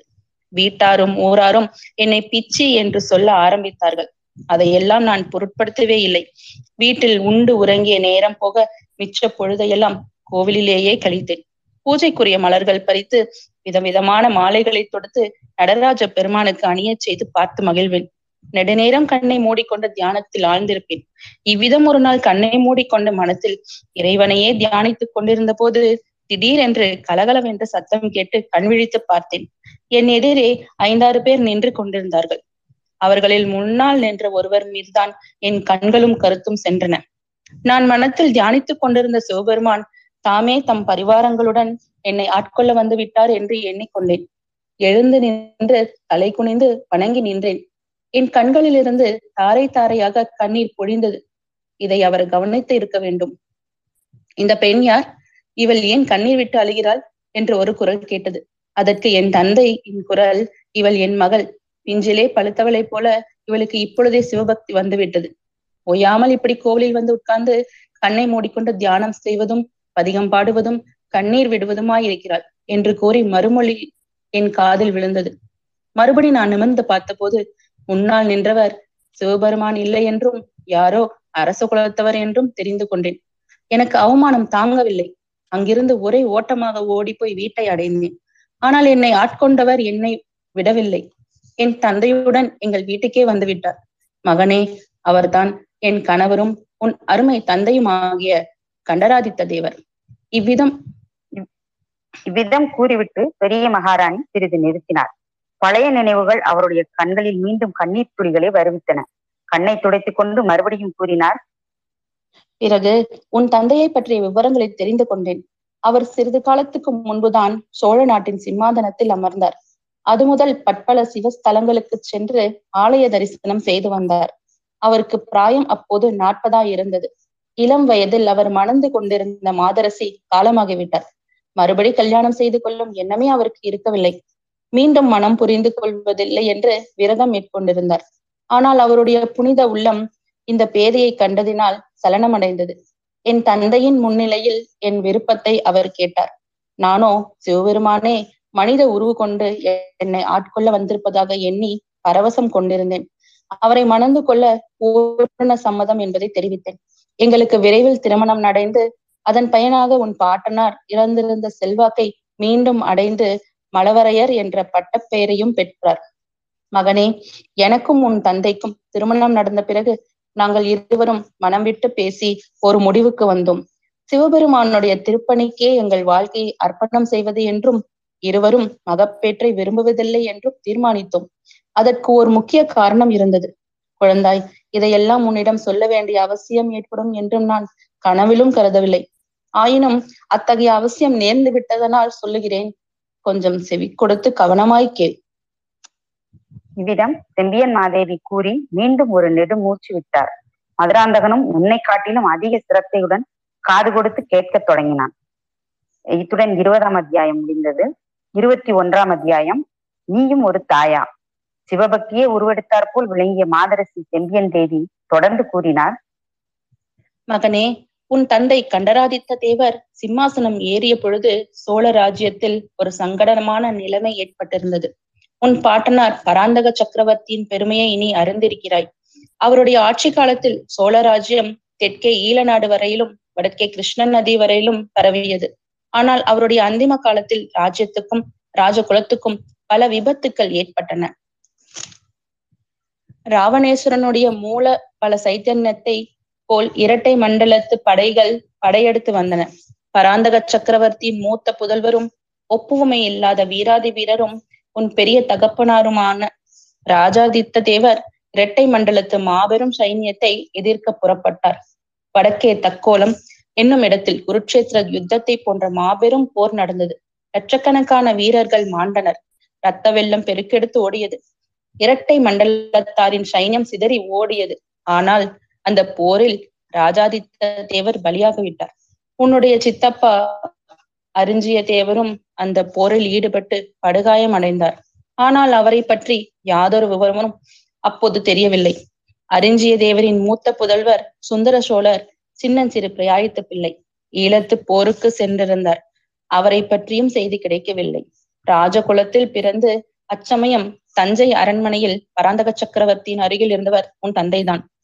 ஆனால் உன் தந்தையோ இளம் பிராயத்திலேயே ராஜ்ய விவகாரங்களை வெறுத்து சிவபெருமானிடம் மனத்தை செலுத்தி வந்தவர். அவருக்கு யுத்தம் என்றால் பிடிப்பதில்லை. மன்னர்களின் மண்ணாசை காரணமாக மக்கள் போரிட்டு மடிவானேன் என்று அவர் வருந்தினார். தந்தையிடமும் சகோதரர்களிடமும் அதை குறித்து வாதித்தார். சிவஞான செல்வர்களான பெரியோர்களின் சகவாசத்திலும் புண்ணிய ஸ்தல யாத்திரைகளிலும் ஆலய வழிபாட்டிலும் காலத்தை செலவிட்டார். வாள், வேல் முதலிய ஆயுதங்களை கையினால் தொடவும் அவர் விரும்பவில்லை. யுத்த தந்திரங்களிலும் போர் முறைகளிலும் அவர் பயிற்சி பெறவில்லை. பொய்யும் புனை சுருட்டும் வஞ்சகமும் வேஷமும் சூழ்ச்சிகளும் மறுசூழ்ச்சிகளும் கொலை முதலிய பாவங்களும் நிறைந்தது ராஜரீகம் என்று அவர் நம்பினார். திருடன் பிறர் பொருளை திருடுவதற்கும் ஒரு நாட்டு அரசன் இன்னொரு நாட்டை கவர்வதற்கும் என்ன வித்தியாசம் என்று அவர் கேட்டார். மகனே, விதிவசத்தால் அப்படிப்பட்ட கொள்கையுடைய உன் தந்தை இந்த சோழ நாட்டின் பாரத்தை வகிக்கும்படியாக நேர்ந்து விட்டது. பராந்தக சக்கரவர்த்தி ராஜ்யத்துக்கு நேர்ந்த பல விபத்துக்களினாலும் ராஜாதித்தரின் மரணத்தினாலும் மனம் நொந்து மரணத்தை எதிர்பார்த்திருக்கும் வேளையில் உன் தந்தையை அழைத்து ராஜ்ய பாரத்தை நீதான் ஏற்றுக்கொள்ள வேண்டும் என்றார். உன் தந்தை மரணத் தருவாயில் இருந்த உன் பாட்டனாரின் மனத்தை மேலும் புண்படுத்த விரும்பாமல் ஒப்புக்கொண்டார். உன் தந்தையை எனக்கு முன்னால் மணந்திருந்த பாகியவதியான வீரநாராயணி தேவி அதற்கு முன்னரே சிவபதம் அடைந்து விட்டார். நானோ அப்போது உன் தந்தையை பார்த்ததே இல்லை. ஆகையினால் உன் தந்தையின் காலத்துக்கு பிற்பாடு சோழ மகாராஜ்யம் என்ன ஆவது என்ற கவலை உன் பாட்டனாருக்கு ஏற்பட்டது. அதிர்ஷ்டவசமாக அச்சமயத்தில் உன் சிறிய தந்தையின் குமாரரை தேடுவதற்காக ஈழத்திற்கு போனவர்கள் அங்கே ஒரு தீவில் இருந்த சுந்தர சோழரை கண்டுபிடித்து அவரை அழைத்து கொண்டு வந்தார்கள். பராந்தக சக்கரவர்த்தி சுந்தர சோழரிடம் அளவில்லாத பிரியம் வைத்திருந்தார். குழந்தையாயிருந்த நாளிலிருந்து மடியில் வைத்து தாளாட்டி பாராட்டி வளர்த்து வந்தார். பெரியோர்கள் பலர் சுந்தர சோழரின் மூலமாய் சோழகுலம் மகோன்னதம் அடையப் போகிறது என்று சொல்லி இருந்தார்கள். இத்தகைய காரணங்களால் உன் பாட்டனாருக்கு சுந்தர சோழர் மீது அபாரமான பிரேமை. ஆகையினால் உன் தந்தை சிம்மாசனம் ஏறும்போது சுந்தர சோழருக்கு இளவரசு பட்டம் கட்டிவிட வேண்டும் என்றும் அவருடைய சந்ததியர் தான் சோழ நாட்டை ஆண்டு வர வேண்டும் என்றும் சொல்லிவிட்டு சிவபதம் அடைந்தார். இந்த விவரங்களை எல்லாம் உன் தந்தை என்னிடம் கூறினார். பராந்தக சக்கரவர்த்தி மரணத் தருவாயில் வெளியிட்ட விருப்பத்தை நிறைவேற்ற அவர் உறுதி கொண்டிருந்தார். சுந்தர சோழரும் அவருடைய சந்ததியாரும் பட்டத்திற்கு வருவதற்கு எந்தவித இடையூறும் நேரிடக் கூடாது என்று எண்ணினார். உன் தந்தைக்கு ராஜ்யம் ஆளும் ஆசை இல்லை. ராஜரீக காரியங்களில் பற்றுதலும் இல்லை. அவர் புண்ணிய புருஷர். அவருடைய உள்ளம் சதா சர்வ காலமும் நடராஜ பெருமானின் இணையடி தாமரைகளில் சஞ்சரித்து கொண்டிருந்தது. ஆகவே தமது தம்பியாகிய அறிஞ்சியரிடமும் அவருடைய புதல்வர் சுந்தர சோழரிடமும் ராஜ்யம் காரியங்கள் முழுவதையும் ஒப்படைத்துவிட்டு தாம் சிவபெருமானுடைய கைங்கரியத்தில் ஈடுபட்டிருந்தார்.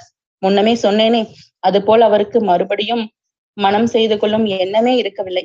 ஆனால் அவருடைய மனம் உறுதியை கலைக்க நான் ஒருத்தி வந்து சேர்ந்தேன். நானும் சிவபக்தியில் ஈடுபட்ட பிச்சி என்று அறிந்ததினாலேயே அவர் என் மீது பிரியம் கொண்டு என்னை திருமணம் புரிந்தார். அவரை பதியாக அடைந்த நான் பாக்கியசாலி. எத்தனையோ ஜென்மங்களில் அவரை அடைய நான் தவம் செய்திருக்க வேண்டும். அவரை தந்தையாக பெற்ற நீயும் பாக்கியசாலி. இந்த உலகில் இறைவனை கண்ணார கண்டு மகிழ்ந்த மகான்கள் வெகு சிலர்தான். சிவபெருமான் விஷபாடு உடனாய் வந்து உன் தந்தைக்கு காட்சி தந்து அவரை இம்மண்ணுலகிலிருந்து அழைத்து போனார். நான் இப்போது உன்னை என் ஊனக்கண்களால் பார்ப்பது போல உன் தந்தை பரமசிவனை தரிசித்தார். அப்படிப்பட்ட புண்ணிய புருஷருடைய விருப்பத்தை நிறைவேற்ற நானும் நீயும் கடமைப்பட்டவர்கள். அன்னை இவ்விதம் கூறி நிறுத்திய போது கேட்டுக்கொண்டிருந்த மகனுடைய உடல் பதறி கொண்டிருந்தது. அவனுடைய உள்ளம் கொதித்து கொண்டிருந்தது. அறியப்படித்தாயே, என் தந்தை என்னிடம் ஒன்றும் தெரிவிக்கவில்லையே. நான் என்ன கடமைப்பட்டிருக்கிறேன்? எந்த விதத்தில் கடமைப்பட்டிருக்கிறேன்? மகனே கேள். உன் தந்தை சிவபெருமானுடைய பாத மலர்களை அடைந்த போது நீ சின்னஞ்சிறுப்பில்லை. ஆகையால் உன்னிடம் அவர் ஒன்றும் தெரியப்படுத்த முடியவில்லை. ஆனால் என்னிடம் சொல்லிவிட்டு போனார். நாங்கள் மனம் புரிந்த புதிதில் மக்கள் பேற்றை விரும்புவதில்லை என்று முடிவு செய்திருந்தோம். ஆனால் பேதையாகிய என்னால் அந்த மன உறுதியை நிறைவேற்ற முடியவில்லை. கன்னி பருவத்தில் சிவபெருமானிடம் நான் கொண்டிருந்த பக்தி உன் தந்தையிடம் கொண்டிருந்த பிரேமையாக மாறியது. நாளடைவில் என் கையில் ஏந்தி மார்போடு அணைத்து மடியில் வைத்து தாளாட்டி பாராட்டி கொஞ்சுவதற்கு குழந்தை வேண்டும் என்று என் இருதயம் தாபம் கொண்டது. மற்ற பெண்களின் கையிலும் மடியிலும் குழந்தையை கண்டால் என் உடம்பெல்லாம் துடித்தது. உள்ளம் பற்றி எரிந்தது. குழந்தை பருவத்தில் என்னை ஆட்கொண்ட இறைவனிடம் வரம் கூறினேன். இறைவனும் இந்த பேதையின் கோரிக்கையை நிறைவேற்றினார். உன்னை எனக்கு அளித்தார். ஒரு பக்கத்தில் உன்னை பெற்றதினால் நான் உள்ளமும் உடலும் பூரித்தேன். மற்றொரு பக்கத்தில் உன் தந்தையின் கோபத்துக்கு ஆளாகிவிட்டேனோ என்று பயந்தேன். அந்த மகா புருஷர் என் மீது கோபிக்கவில்லை. ஆனால் அவருடைய வாக்கை நிறைவேற்ற வேண்டிய பொறுப்பை மட்டும் என் மீது சுமத்திவிட்டு போனார். மகனே, உன்னை இந்த மண்ணுலக வாழ்க்கையில் பற்றுதல் கொள்ளாமல் சிவபக்த சிகாமணியாகும்படி வளர்ப்பேன் என்று உன் தந்தைக்கு வாக்கு கொடுத்தேன். அதை நிறைவேற்றி விட்டதாகவே சில காலத்துக்கு முன்பு வரையில் எண்ணி இருமாந்திருந்தேன். ஆனால் என் உயிருக்குயிரான மகனே, என் கண்ணுக்கு கண்ணான செல்வ புதல்வனே, சில நாளாக நான் ஏதேதோ கேள்விப்படுகிறேன். அப்படிப்பட்ட பேச்சை கேட்கும் போதெல்லாம் என் நெஞ்சு புண்ணாகிறது. நான் கேள்விப்படுவதெல்லாம் பொய்யென்று நீ உறுதி சொல்லி என் நெஞ்சில் உள்ள புண்ணை ஆற்றமாட்டாயா? தாயே, தங்களுடைய மர்மமான வார்த்தைகள் என்னுடைய நெஞ்சையும் புண்ணாக்குகின்றன. தாங்கள் என்ன கேள்விப்படுகிறீர்கள்? என்னிடம் என்ன எதிர்பார்க்கிறீர்கள்? என்னிடம் என்ன உறுதி கேட்கிறீர்கள்? குழந்தாய், என் மனத்தில் உள்ளதை அறிந்து கொள்ளும் சக்தியை நீ இழந்து விட்டாய் போலும். வெளியிட்டு சொல்லத்தான் வேண்டும் என்கிறாய். நல்லது, சொல்கிறேன். உன் மனம் சிவபக்தியாகிய கங்கை நதியிலிருந்து மண்ணாசியாக குட்டையில் விழுந்து விட்டது என்று கேள்விப்படுகிறேன். சோழ குலத்து சிம்மாசனத்தில் ஏற நீ ஆசை கொண்டிருக்கிறாய் என்று கேள்விப்படுகிறேன். உன் புனிதமான உள்ளத்தை நம் விரோதிகள் அவ்விதம் கெடுத்து விட்டார்கள் என்று அறிகிறேன். நான் இவ்வாறு கேள்விப்பட்டது உண்மையல்ல என்று நீ கூறினால் என் மனம் நிம்மதி அடையும். மதுராந்தகன் இதுவரை உட்கார்ந்திருந்த பீடத்திலிருந்து எழுந்து நின்றான். அவனுடைய படபடப்பை பார்த்து தாயும் எழுந்தாள். என்னுடைய மனத்தை விரோதிகள் யாரும் கெடுக்கவில்லை. என்னை சிம்மாசனம் ஏற விரும்புகிறவர்கள் என் விரோதிகளா? எனக்காக தங்கள் உயிரையும் கொடுக்க முன்வருந்திருப்பவர்கள் என் விரோதிகளா? ஒரு நாளும் இல்லை. உண்மையில் என் ஜன்ம விரோதியார் என்னை பெற்றவளாகிய நீதான். ஆத்திர மிகுதியால் அச்சமயம் அவன் மரியாதையை மறந்தான். சின்ன பழுவேட்டரையர் நல்ல வார்த்தைகளினால் அன்னையின் மனதை மாற்றும்படி சொல்லி இருந்ததை மறந்து வசை மாறி பொழிந்தான். ஆம், நீதான் என் ஜன்ம சத்ரு, வேறு யாரும் இல்லை. நீயும் ஒரு தாயா, நீயும் ஒரு ஸ்திரீயா? உலகத்தில் தாய்மார்கள் தங்கள் பிள்ளைகளின் உரிமைக்காக படாத பாடுபடுவார்கள். கதைகளிலும் காவியங்களிலும் கேட்டிருக்கிறேன், வாழ்க்கையிலும் பார்த்திருக்கிறேன். அன்னையின் இயல்புக்கே மாறான இயல்புடைய நீ மானிட ஸ்திரீதானா அல்லது மனித பெண் உருக்கொண்ட அரசியா? நான் உனக்கு என்ன துரோகம் செய்தேன்? நீ எதற்காக இந்த பெரும் துரோகத்தை எனக்கு செய்கிறாய்? எல்லாவித நியாயங்களினாலும் எனக்கு சேர வேண்டிய ராஜ்யத்தை பிடுங்கி இன்னொருவனுக்கு கொடுப்பதில் உனக்கு என்ன சிரத்தை? என் தந்தையின் விருப்பம் என்று சொல்கிறாய். அவருக்கு நீ வாக்கு போட்டதாக சொல்கிறாய். அதற்கெல்லாம் அத்தாட்சி என்ன? நான் நம்பவில்லை. எனக்கு யாரோ துர்போதனை செய்து விட்டதாக சொல்கிறாய். இல்லவே இல்லை, உனக்குத்தான் யாரோ துர்போதனை செய்து உன் மனத்தை தான் திறத்திருக்கிறார்கள். தாயை மகனுக்கு விரோதியாக்கி இருக்கிறார்கள். நியாயமாக எனக்கு உரிய சோழ சிம்மாசனத்தை நான் ஒரு நாளும் கைவிட மாட்டேன். நீ சொன்னாலும் விடமாட்டேன். சிவபதம் அடைந்த என் தந்தையே திரும்பி வந்து சொன்னாலும் கேட்க மாட்டேன். இந்த சோழ சாம்ராஜ்யம் என்னுடையது. இந்த பழமையான சிங்காசனம் எனக்குரியது. வரிகால் பெருவளத்தான் அணிந்திருந்த மணிமகுடம் எனக்குரியது. அவற்றை நான் அடைந்தே தீர்வேன். இதோ என் கழுத்தை போட்டிருக்கும் ருத்ராட்ச மாலை நீ எனக்கு அளித்தது. தாய் என்ற மரியாதைக்காக இத்தனை நாளும் இதை பறித்திருந்தேன். என்னை தேடியாக்கி நாடு நகரம் எல்லாம் நகைக்கும்படி செய்த இந்த ருத்ராட்ச மாலையை இதோ இந்த கணமே கழற்றி எழுகிறேன். நீ அதை வைத்துக் கொள்ளலாம். இவ்விதம் பித்தம் பிடித்தவனை போல் பிதற்றிவிட்டு மதுராந்தகன் தன் கழுத்திலிருந்த ருத்ராட்ச மாலையை அவசரமாக கலற்ற முயன்றான். கலற்ற முடியாமல் அதை அறுக்க முயன்றான். ஆனால் கழுத்து நெறிஞ்சதை தவிர மாலை அப்படியே இருந்தது. மதுராந்தகன் அழகிய தோற்றமுடையவன். சுந்தர சோழரின் புதல்வர்களை காட்டிலும் அழகன் என்று சொல்லலாம். அவர்களிடம் இல்லாத பெண் தன்மையின் வசீகரமான சாயல் அவன் முகத்தில் பொலிந்தது. அத்தகைய கலைபொருந்தி அவன் முகம் கோபத்தினாலும் ஆத்திரத்தினாலும் இப்போது விகாரமடைந்து காட்டியது. அதை காண செய்யாமல் செம்பியன் மாதேவி கண்களை மூடிக்கொண்டாள். அவன் சப்தமிட்டு ஓய்ந்த பிறகு தன் கண்களை திறந்து பார்த்தான். குரலின் சாந்தத்தில் சிறிதும் மாறுதல் இல்லாமல், மகனே, சற்று அமைதியாயிரு. நான் வஞ்சக அரக்கியாகவே இருந்தாலும் என் வார்த்தைகளை சற்று செவிசாய்த்து கேள். நன்றாய் கேட்கிறேன். கேட்க மாட்டேன் என்று மறுக்கவில்லையே. தாயின் நிலை இயல்பை குறித்து நீ குறிப்பிட்டாய். பொல்லாத அரக்கியாயிருந்தாலும் தன் குழந்தைக்கு துரோகம் செய்ய மாட்டாள். துஷ்ட மிருகங்களும் தங்கள் குட்டிகளை மற்ற துஷ்ட மிருகங்களிடமிருந்து காப்பாற்ற முயலுகின்றன. அது போலவேதான் நானும் உன்னை காப்பாற்ற முயலுகிறேன். நீ ராஜ்யத்துக்கு ஆசைப்பட வேண்டாம் என்று நான் சொல்லுவதற்கு முன்னே கூறியதை தவிர வேறு காரணமும் இருக்கிறது. ராஜ்ய ஆசையினால் உன் உயிருக்கே ஆபத்து வரும். பெற்று வளர்த்த தாய் தன் மகன் உயிரோடு இருக்க வேண்டும் என்று ஆசைப்படுவதில் குற்றம் உண்டா? நீ ராஜ்யத்துக்கு ஆசைப்பட்டால் சுந்தர சோழரின் புதல்வர்களுக்கு எதிரியாவாய். ஆதித்த கரிகாலரும் அருள்மொழிவர்மரும் வீராதி வீரர்கள், நீயோ ஆயுதம் எடுத்து அறியாதவன். சோழ நாட்டு சைன்யம் முழுவதும் சுந்தர சோழருடைய புதல்வர்களின் கட்சியிலேயே இருக்கும். படை தலைவர்களும் அவர்களுக்கு சார்பாக இருப்பார்கள். அக்கம்பக்கத்து நாடுகளிலும் அவர்களுக்கு நண்பர்கள் இருக்கிறார்கள். உனக்கு துணைவர்கள் யார்? யாரை நம்பி நீ அவர்களுடன் போர் தொடங்குவாய்? மகனே, சில நாளாக வானத்தில் தூமக்கேது தோன்றி இருப்பதை நீ அறிவாய். வால் நட்சத்திரம் வானில் தோன்றினால் அரச குலத்தினர் உயிருக்கு ஆபம் அபாயம் என்பது உலகம் கண்டறிந்த உண்மை. அப்படி நேரும் விபத்து உனக்கு நேராமல் இருக்க வேண்டுமே என்றுதான் நான் கவலைப்படுகிறேன். குழந்தாய், என் ஏக புதல்வன் உயிரோடு இருக்க வேண்டும் என்று நான் ஆசைப்படுவது தவறா? அது உனக்கு நான் இழைக்கும் துரோகமா? இவ்வார்த்தைகளினால் மதுராந்தகனுடைய ஆத்திரம் சிறிது தணிந்தது. அவன் உள்ளம் கனிவடைந்தது. தங்களுடைய கவலை இதுதான் என்று இன்னுமே சொல்லி இருக்கலாமே. ஒரு நொடியில் தங்கள் கவலையை தீர்த்திருப்பேனே. நான் அப்படியொன்றும் துணைவர்கள் இல்லாத அனாதை அல்ல. சோழ சாம்ராஜ்யத்தில் மிக செல்வாக்கு வாழ்ந்த சிற்றரசர்களும் பெருந்தரசு அதிகாரிகளும் என் பக்கம் இருக்கிறார்கள். பழுவேட்டையர்கள் என் கட்சியில் இருக்கிறார்கள். கடும்பூர் சம்பவரையர் என் பக்கம் இருக்கிறார். தங்கள் சகோதரரும் என் மாமனுமான வழுவரையரும் என் கட்சியில் இருக்கிறார். மற்றும் நீலத்தங்கரையாரும் இரட்டைக்குடை ராஜாவையார்களும் குன்றத்தூர் பெரும்பிழாரும் பூரண பலத்துடன் என்னை ஆதரிக்கிறார்கள். என்னை ஆதரித்து நிற்பதாக சத்தியம் செய்து கொடுத்திருக்கிறார்கள். மகனே, இவர்கள் செய்து கொடுக்கும் சத்தியத்தில் எனக்கு நம்பிக்கை இல்லை. சுந்தர சோழ சக்கரவர்த்திக்கும் அவருடைய சந்ததிகளுக்கும் உண்மையுடன் நடப்பதாக இவர்கள் ஒரு காலத்தில் சத்தியம் செய்து கொடுத்தார்கள். அவர்கள் உனக்கு உண்மையாக நடப்பார்கள் என்றே வைத்துக் கொள்ளலாம். இவர்களிடம் உள்ள சைன்யம் வெகு சொற்பம் என்று தெரியாதா? வடக்கே உள்ள சைன்யம் ஆதித்த கரிகாலருடைய தலைமையில் இருக்கிறது. தென் திசை சேனையோ கொடும்பாளூர் வேளாரின் தலைமையில் இருக்கிறது. தாயே, என் கட்சியை ஆதரிக்கும் சிற்றரசர்கள் எந்த நேரத்திலும் தலைக்கு பதினாயிரம் வீரர்கள் சேர்த்து கொண்டு வரக்கூடியவர்கள். சைன்யம் ஒரு பக்கம் இருக்கட்டும், மக்களை பற்றி என்ன? சோழ நாட்டு மக்கள் சுந்தர சோழரின் புதல்வர்களிடம் எவ்வளவு அபிநாம அபிமானம் கொண்டவர்கள் என்பது உனக்கு தெரியாதா? இன்றைக்கு நீயே பார்த்தாய்.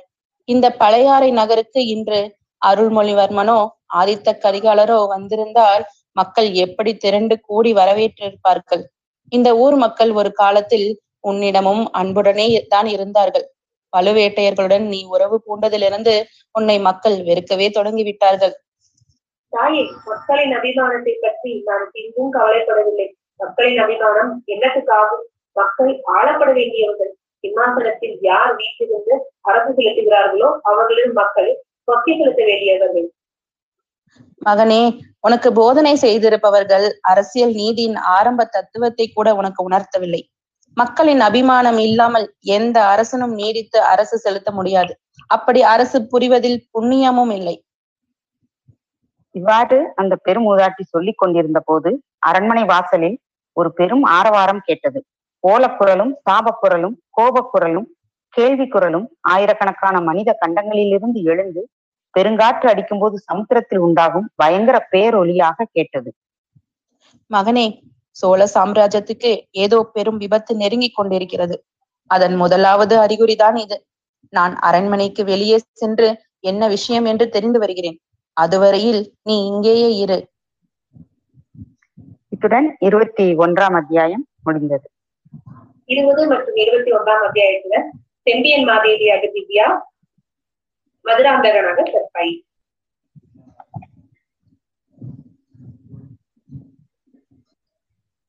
அத்தியாயம் இருபத்தி இரண்டு. அது என்ன சத்தம்? ஓடை அருகில் வந்ததும் படகில் வீற்றிருந்த அரசிலங்குமரி குந்தவைதான் என்பதை வந்தியத்தேவன் நன்கு தெரிந்து கொண்டான். ஆழ்வார்க்கடியான் அவ்விடத்தில் நிற்கவே வந்தியத்தேவனும் தயங்கி நின்றான். அப்பனே, ஏன் நிற்கிறாய்? இளைய பிராட்டி வெகு நேரமாய் உனக்காக காத்திருக்கிறாய். படகில் ஏறியதும் இளவரசர் வந்துவிட்டார், பத்திரமாய் இருக்கிறாய் என்ற நல்ல சமாசாரத்தை முதலில் சொல். உன்னுடைய வீர பிரதாபங்களை அளந்து கொண்டு வீண் பொழுது போக்காதே. நான் திரும்பி போகிறேன். பழையாறையில் இன்றைக்கு நாம் கலவர பிசாசை அவிழ்த்து விட்டு விட்டோம். அதை மறுபடியும் பிடித்து கூண்டில் அடைக்க முடியுமா என்று பார்க்கிறேன். உன்னுடைய தடபுடல் சாகசங்களில் எத்தனை தொந்தரவுகள் நேரிடுகின்றன என்று ஆழ்வார்க்கடியான் சொல்லிவிட்டு வந்த வழியாக விரைந்து திரும்பி சென்றான். வந்தியத்தேவன் மனதில் ஒரு பெரும் வியப்பு ஏற்பட்டது. இவன் எப்படி எல்லா விவரங்களையும் தெரிந்து கொண்டிருக்கிறான்? இத்தனைக்கும் நம்மை ஒரு விவரமும் கேட்கவில்லை. வெறும் ஊகமா அல்லது எல்லாம் அறிவானா? ஆண்டிகளில் பரம்பரை ஆண்டி என்றும் பஞ்சத்து ஆண்டி என்றும் இரண்டு வகை உண்டு. ஒற்றர்களிலும் அப்படி இரு வகை உண்டு போலும். நான் அவசரத்துக்கு ஒற்றனானேன், ஆகையால் அடிக்கடி சங்கடத்தை வருவித்துக் கொள்கிறேன். இந்த வைஷ்ணவன் பரவன பரம்பரை ஒற்றன் போலும். அதனால் இந்த வித பரபரப்பு இல்லாமல் சாவதானமாக தன் வேலையை செய்து வருகிறான். ஆனால் யாருக்காக இவன் வேலை செய்கிறான்? இவன் தன்னை பற்றி கூறியதெல்லாம் உண்மைதானா? இவ்விதம் யோசித்துக் கொண்டே ஓடை நீர்க்கரைக்கு வந்த வந்தியத்தேவன் ஓடத்தில் இருந்த இளவரசியின் முகத்தை பார்த்தான். ஆழ்வார்க்கடியானை மறந்தான். தான் போய் வந்த காரியத்தை மறந்தான். உலகத்தை மறந்தான். தன்னையுமே மறந்தான். ஆஹா, இந்த பெண்ணின் முகம் தன்னை விட்டு சிறிது நேரம் கூட பிரிந்திருக்கவில்லை. கனவிலும் நனவிலும் புயலிலும் மழையிலும் காட்டிலும் கடல் நடுவிலும் தன்னுடன் தொடர்ந்து வந்தது. ஆயினும் என்ன விந்தை! நேரில் பார்க்கும்போது இந்த பெண் முகத்தின் அழகு எதனால் அதிகப்பட்டு காண்கிறது? ஏன் தொண்டையை வந்து அடைக்கிறது? நெஞ்சில் ஏன் இந்த படபடப்பு? சுயநினைவு இல்லாமல் வந்தியத்தேவன் தண்ணீரில் சில அடிகள் இறங்கி சென்று ஓடத்தில் ஏறிக்கொண்டான். இளவரசி ஓடக்காரனை பார்த்து சமிஞ்ஞை செய்தாள். ஓடம் நகரத் தொடங்கியது. வந்தியத்தேவனுடைய உள்ளம் ஊசலாடத் தொடங்கியது. நிமித்தக்காரா, இளவரசர்களுக்கு மட்டும்தான் நிமித்தம் சொல்வாயா? எனக்கும் சொல்வாயா? நிமித்தம் எப்படி சொல்வாய்? வானத்து கிரகங்களையும் நட்சத்திரங்களையும் பார்த்து சொல்வாயா? அல்லது காக்கை குருவிகளை பார்த்து சொல்வாயா? கைரேகை பார்த்து சொல்வாயா? முகக்குறி பார்த்துதான் சொல்வாய் போலிருக்கிறது. இல்லாவிட்டால் ஏன் என் முகத்தையே வெறித்து பார்த்து கொண்டிருக்கிறாய்? இப்படி செய்தாயானால் உயர்குலத்து பெண்கள் யாரும் உன்னிடம் நிமித்தம் கேட்க முன்வர மாட்டார்கள் என்று அரசலங்குமாரி கூறியது வந்தியத்தேவன் செவிகளிலே இனிய கிண்கிணி நாதமாக கேட்டது. அம்மணி, நிமித்தம் பார்ப்பதற்காக தங்கள் முகத்தை பார்க்கவில்லை. எங்கேயோ எப்போதோ பார்த்த முகம் போல் இருக்கிறதே என்று ஞாபகப்படுத்திக் கொள்ள முயல்கிறேன். தெரியும் தெரியும், நீர் மிக்க மறதிக்காரர் என்றே எனக்கு தெரியும். நான் ஞாபகப்படுத்துகிறேன். ஏறக்குறைய நாற்பது நாளைக்கு முன்னால் குடந்தை ஜோதிடர் வீட்டில் முதல் முதலாக பார்த்தீர். பிறகு அன்றைக்கே அரசல் ஆற்றங்கரையில் பார்த்தீர். அம்மணி, நிறுத்துங்கள். தங்கள் வார்த்தையை நான் நம்ப முடியவில்லை.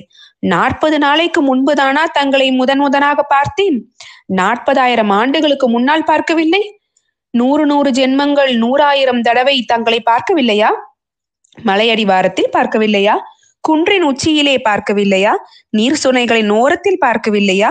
அடர்ந்த காட்டின் மத்தியில் கொடும் புலியினால் துரத்தப்பட்டு ஓடி வந்த தங்களை நான் காப்பாற்றவில்லையா? வேலிருந்து அந்த புலியை கொல்லவில்லையா? அப்போது நான் காட்டில் வேட்டையாடித்திருந்த வேடனாயிருந்தேன். விதவிதமான வர்ண சிறகுகள் உள்ள அழகழகான கிளிகளை வலை போட்டு பிடித்து கொண்டு வந்து கொடுத்தேன். தாங்கள் அந்த கிளிகளை என்னிடம் இருந்து வாங்கி கொண்டு வானத்தில் பறக்க விட்டுவிட்டு கலகலவென்று சிரித்தீர்கள். ஒரு சமயம் நான் மீன் பிடிக்கும் வலைஞனாயிருந்தேன். தூர தூரங்களிலெல்லாம் ஏரிகளுக்கும் ஆறுகளுக்கும் சென்று வெள்ளி மீன்கள், தங்க மீன்கள், மரகத மீன்களை பிடித்து கொண்டு வந்து கொடுத்தேன். அவற்றை தாங்கள் வாங்கி கொண்டு மறுபடியும் ஓடும் தண்ணீரில் விட்டு அவை துள்ளி நீந்தி செல்வதை பார்த்து மகிழ்ந்தீர்கள். தொலை தூரங்களில் உள்ள கடல்களுக்கு சென்று கடலின் ஆழத்தில் மூச்சு பிடித்து மூழ்கி முத்துக்களையும் பவழங்களையும் சேகரித்து கொண்டு வந்து கொடுத்தேன். தாங்கள் அவற்றை கையினால் அளந்து பார்த்துவிட்டு ஊரில் உள்ள சிறுவர் சிறுமிகளை அழைத்து அவர்களுடைய சின்னஞ்சிறு கைகளிலே முத்துக்களையும் பவழங்களையும் சொரிந்து அனுப்பினீர்கள்.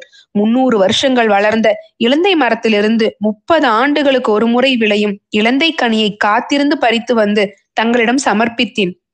அதை தாங்கள் வளர்த்த நாகவாய் பறவைக்கு கொடுத்து அந்த கி கனியை கொத்தி கொத்தி தின்னுவதை பார்த்து கழித்தீர்கள். தேவலோகத்துக்கு போய் அங்குள்ள மந்தார மரல்களையும் பாரிஜாத புஷ்பங்களையும் பறித்து கொண்டு வந்து தங்கள் முன் பொழிந்தேன். எங்கள் கொள்ளை வேலியில் பூக்கும் முல்லை மலரின் அழகுக்கும் மனத்துக்கும் இவை ஈடாகுமா என்று சொல்லிவிட்டீர்கள். தேவேந்திரனிடமிருந்து அவன் அணியும் ஒப்பில்லா ரத்னஹாரத்தை வாங்கி கொண்டு வந்து கொடுத்தேன். ஒழுக்கமற்ற இந்திரன் அணிந்த மாலையை நான் கையினாலும் தொடுவேனா என்று சொல்லிவிட்டீர்கள். கைலாசத்துக்கும் சென்று பார்வதேவியின் முன்னால் தவங்கிடந்து தேவி பாதத்தில் அணியும் சிலம்பை வாங்கி கொண்டு வந்தேன். ஐயையோ, ஜெகன்மாதாவின் பொற்பாத சிலம்பு என் காலிலே படலாமா? என்ன அபச்சாரம்! திரும்பி கொண்டு போய் கொடுத்து விட்டு வா என்றீர்கள். போலத்திற்கு சென்று அறுபத்தி நாலு தேசங்களின் அரசர்களையும் வென்று அவர்களுடைய மணிமகுடங்களை எல்லாம் சேகரித்து கொண்டு வந்து தங்கள் முன் காணிக்கை செலுத்தினேன். தாங்கள் அந்த மணிமகுடங்களை கால்களால் உதைத்து தள்ளினீர்கள். ஐயோ, தங்கள் மெல்லிய மலர் பாதங்கள் நோகுமே என்று கவலைப்பட்டேன். இளவரசி, இவையெல்லாம் உண்மையா இல்லையா? அல்லது நாற்பது நாளுக்கு முன்பு முதன் முதலாக தங்களை நான் பார்த்ததுதான் உண்மையா என்றான் வந்தியத்தேவன். அப்படியும் அவன் பேசி முடித்து விட்டதாக காணப்படவில்லை. தேவி, இன்னொரு ஞாபகம் வருகிறது. ஒரு சமயம் வெள்ளி ஓடத்தில் நாம் ஏறி தங்க பிடி போட்ட தந்த துடுப்புகளை பிடித்து கொண்டு வானக்கடலில் வெண்ணிலா அலைகளை தள்ளி கொண்டு பிரயாணம் செய்தோம் என்று ஆரம்பித்தான். ஐயையோ, இந்த நிமித்தக்காரனுக்கு நன்றாய் பைத்தியம் பிடித்து விட்டது போல் இருக்கிறது. படகை திருப்பி கரைக்கு கொண்டு போக வேண்டியதுதான் என்றாள் இளவரசி. இல்லை தேவி, இல்லை. சற்று முன்னால் இந்த ஓடக்கரைக்கு வந்து சேரும் வரையில் என் அறிவு தெளிவாகத்தான் இருந்தது. இல்லாவிட்டால் இந்த பழையாறை நகருக்குள் பிரவேசிப்பதற்கு நான் உபாயம் கண்டுபிடித்திருக்க முடியுமா? மதுராந்தக தேவரிடம் நிமித்தக்காரன் என்று சொல்லி அதை நம்பும்படியாக செய்து அரண்மனைக்கு வந்திருக்க முடியுமா? வைத்தியர் மகனிடம் இருந்துதான் இவ்வளவு எளிதில் தப்பி வந்திருக்க முடியுமா? இந்த படகில் ஏறி தங்கள் திருமுகத்தை பார்த்தவுடன் தான் மது உண்டவனை போல் மதிமயங்கி போய்விட்டேன் என்று சொன்னான் வந்தியத்தேவன். ஐயா, அப்படியானால் என் முகத்தை தாங்கள் பார்க்க வேண்டாம். அந்த ஓடையின் தெளிந்த நீரை பாரும், நீல வானத்தை பாரும், ஓடக்கரையில் வானலாவி வளர்ந்திருக்கும் மரங்களை பாரும், அரண்மனை மாடங்களை பாரும், பளிங்குக்கல் படித்துறைகளை பாரும், இந்த ஓடையில் பூத்திருக்கும் ஆம்பல் மலர்களையும் செங்கழு நீர் பூக்களையும் பாரும், அல்லது இந்த செவிட்டு ஓடக்காரனின் முகத்தையாவது சற்றே பாரும். அவ்விதம் பார்த்து கொண்டே தாங்கள் போன காரியம் என்ன ஆயிற்று, காயா பழமா என்று சொல்லும். இளவரசரை அழைத்து வந்தீரா? சௌக்கியமாக இருக்கிறாரா? எங்கே விட்டு வந்தீர்? யாரிடம் விட்டு வந்தீர் என்று முதலில் தெரியப்படுத்தும். பிறகு இங்கிருந்து புறப்பட்டு முதல் நடந்தவை எல்லாவற்றையும் சொல்லும் என்று இளவரசி கூறினார். அதற்கு வந்தியத்தேவன், தேவி, தங்களிடம் ஒப்புக்கொண்டு போன காரியத்தை வெற்றிகரமாக முடித்திராவிட்டால் தங்களிடம் திரும்பி வந்து என் முகத்தை காட்டியிருப்பேனா? இளவரசரை இலங்கையிலிருந்து அழைத்து கொண்டு வந்தேன். அதற்கேற்பட்ட ஆயிரம் இடையூறுகளையும் வெற்றி கொண்டு அழைத்து வந்தேன். இளவரசர் சுகமாயிருக்கிறார் என்று நான் சொல்ல முடியாது. நான் அவரை விட்டு பிரியும் போது அவருக்கு கடுமையான சுரம். ஆனால் பத்திரமான கைகளில் அவரை ஒப்படைத்து விட்டு வந்திருக்கிறேன். ஓடக்கார பெண் பூங்குழலியிடமும் பூக்கார சிறுவன் சேந்தன் அமுதனிடமும் இளவரசரை விட்டு வந்திருக்கிறேன். அவர்கள் இளவரசரை காப்பாற்றுவதற்காக நூறாயிரம் தடவை வேண்டும் என்றாலும் தங்கள் உயிரை கொடுக்க கூடியவர்கள் என்றான். அச்சமயம் தூரத்தில் பயங்கரமான குழப்பமான அநேகாயிரம் குரல்களில் ஒருமித்த ஓலம் பெற்ற சத்தம் எழுந்தது. சத்தம் வந்த திசையை அரசிலங்குமாரியும் வந்தியத்தேவனும் பயத்தோடும் கவலையோடும் நோக்கினார்கள். அது என்ன ஆரவாரம்? கோபம் கொண்ட ஜனத்திரளின் கூக்குரல் போலல்லவா இருக்கிறது? ஆம், அப்படித்தான் தோன்றுகிறது என்றான் வந்தியத்தேவன். இத்தோடு அத்தியாயம் இருபத்தி இரண்டு முடிந்தது.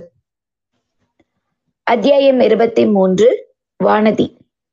கொடும்பாலூர் இளவரசியின் அழகை வர்ணிக்கும்படி கவிஞர்களை கேட்டால் அவர்கள் அந்த மங்கை நல்லாளின் அழகை அந்தி மாலையின் சௌந்தரியத்திற்கு ஒப்பிடுவார்கள். பகற்பொழுது சென்று மாலை மங்கி வரும் போது மனதில் ஒரு சோகமும் ஏற்படுகிறது. கூடவே ஓர் அமைதியான இன்பமும் தோன்றுகிறது. ஆதவனின் இறுதி கிரணங்கள் மெலிந்து மறைந்த பிறகு இரவின் இருள் நாலாபுறமும் கவிந்து வருகிறது. இதனால் மனத்தில் தோன்றும் சோர்வை போக்கிக் கொள்வதற்கு வானத்தை நோக்கினால் போதும். கண்ணிமைக்கும் நேரத்தில் வானமாதேவி ஏற்றி வைக்கும் கோடானு கோடி சுடர் விளக்குகள் எவ்வளவு ஆனந்தத்தை அளிக்கின்றன! சூரியனுடைய தகிக்கும் ஜோதியைப் போல் அவை கண்களை கூச செய்வதில்லையே. கண்களால் அவற்றை பார்த்து இன்புறலாமே. சந்திரனும் உதயமாகிவிட்டாலோ கேட்க வேண்டியதே இல்லை.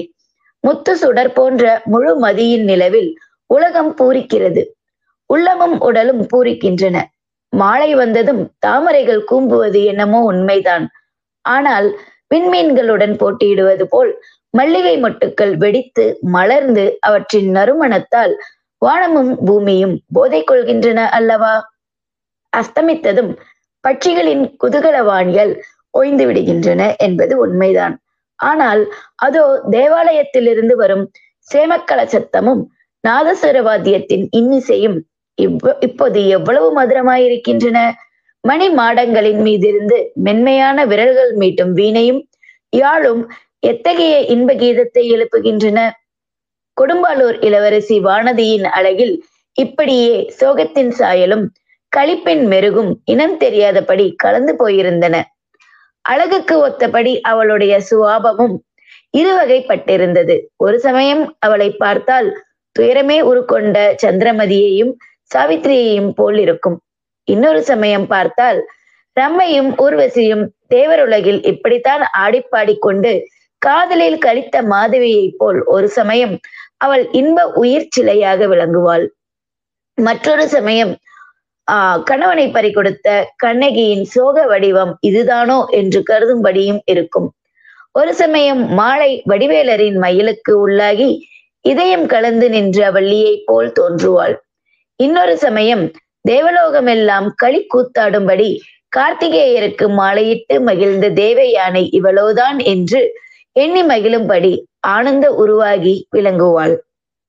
சேர்ந்தாற் போல பல தினங்கள் வானதியின் முகத்தில் ஒரு சிறு புன்னகையை கூட காண முடியாது.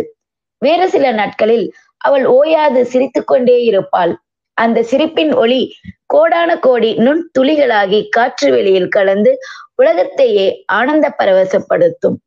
வானதியின் இத்தகைய இருவகை சுபாவத்திற்கு காரணம் அவளுடைய பிறந்த வேலையும் வளர்ந்த காலமும் என்று உகிக்கலாம். அன்னையின் கர்ப்பத்தில் அவள் இருந்தபோது கொடும்பாலூர் சிறிய வேளார் கொடிய போர்களில் ஈடுபட்டிருந்தார். வெற்றி செய்தியும் தோல்வி செய்தியும் மாறி மாறி வந்து கொண்டிருந்தன. இவை அவளுடைய அன்னையின் உள்ளத்தில் களிப்பையும் துயரத்தையும் மாற்றி மாற்றி உண்டாக்கின. வானந்தி பிறந்த சில காலத்திற்கு பிறகு அவளுடைய அன்னை காலமானாள். பிறகு வானதியை அவளுடைய தந்தை கண்ணுக்கு கண்ணாக வளர்த்து வந்தார். ஆனால் இதுவும் நீடித்திருக்கவில்லை. வீராதி வீரராகிய வானதியின் தந்தை அருமை மகளை முன்னிட்டு கூட அரண்மனையிலேயே உட்கார்ந்திருக்க விரும்பவில்லை. வீரபாண்டியன் ஓடி ஒளிந்த பிறகும் அவனுக்கு துணை வந்த ஈழத்து படைகளை துரத்தி கொண்டு இலங்கை சென்றார். அங்கே போர்க்களத்தில் உயிர் நீத்து சரித்திரத்தில் ஈழத்துப்பட்ட சிறிய வேளார் என்ற பட்ட பெயர் பெற்றார். பின்னர் வானதியின் வாழ்க்கை சில காலம் ஒரே துயரமாய் இருந்தது. தாயை இழந்து தகப்பனாரால் வளர்க்கப்பட்ட பெண்கள்தான் அந்த சோக உணர்ச்சி எத்தகையது என்பதை அறிய முடியும். பெற்றோர் இல்லா பெண் கொடும்பாலூர் அரண்மனையில் சீராட்டி வளர்க்கப்பட்டாலும் அவளுடைய உள்ளத்தில் தந்தை பெற்றிருந்த இடத்தை யாருமே பெற முடியவில்லை. அதற்கு பலரும் பலவிதமாக ஆறுதல் கூறினார்கள். வருந்தாதே குழந்தாய், உன் தந்தை உன் வயிற்றில் வந்து மீண்டும் வீரமகனாக பிறப்பார், உலகம் வியக்கும்படியான அற்புத வீர செயல்களை புரிவார் என்று ஒருவர் கூறினார். இவ்வார்த்தைகள் வானதியின் உள்ளத்தில் ஆழ்ந்து பதிந்து வேரூன்றின. அருமை தந்தையை பிரிந்ததினால் ஏற்பட்ட துயரத்தையும் சோர்வையும் கற்பனை மகனை பற்றி எண்ணுவதிலே போக்கிக் கொள்ள முயன்றால் அதில் ஓரளவு வெற்றியும் அடைந்தாள். தனக்கு பிறக்கும் குமரன் எப்படி எப்படி இருப்பான், எந்தெந்த மாதிரி நடப்பான், எத்தகைய வீர செயல்களை புரிவான் என்ற மனோராஜ்யத்தில் நாள் கணக்காக மூழ்கி விடுவாள். கற்பனை கண்ணின் மூலமாக அந்த வீரமகன் தூர தூர தேசங்களுக்கு சென்று மாபெரும் யுத்தங்களில் வெற்றி பெறுவதை பார்த்தாள். வேகமாக திரும்பி வந்து அவன் அடைந்த வெற்றியின் காணிக்கைகளை எல்லாம் தன்னுடைய காலடியில் சமர்ப்பிப்பதை பார்த்தாள். அவன் மணிமுடி தரித்து வீர சிம்மாசனத்தில் அமர்ந்திருப்பதை பார்த்தால் ராஜாதி ராஜாக்கள் வந்து அவனுக்கு கப்பம் கட்டி அணி அடிபணுவதையும் பார்த்தாள். அவனுடைய திருமுகத்தை கண்டதும் ஜனத்திரள்கள் பூரண சந்திரனை கண்ட மா கடலை போல பொங்கி எழுந்து அலைமோதி ஆரவாரிப்பதை பார்த்தாள்.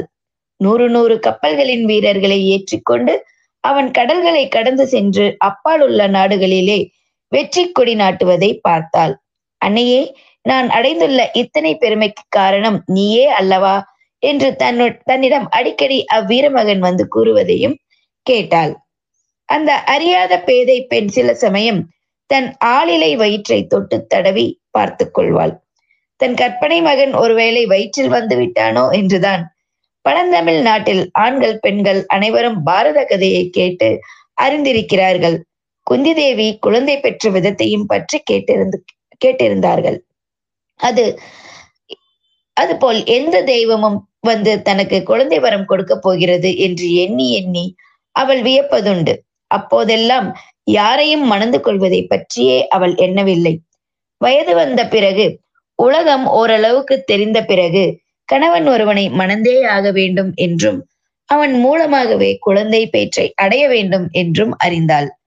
அப்போதும் கணவனை பற்றி அதிகமாக மனோராஜ்யம் செய்யவில்லை. பழையாறை அரண்மனைக்கு போன பிறகு அவளுடைய வாழ்க்கையிலும் மனப்போக்கிலும் மாறுதல் ஏற்பட்டது.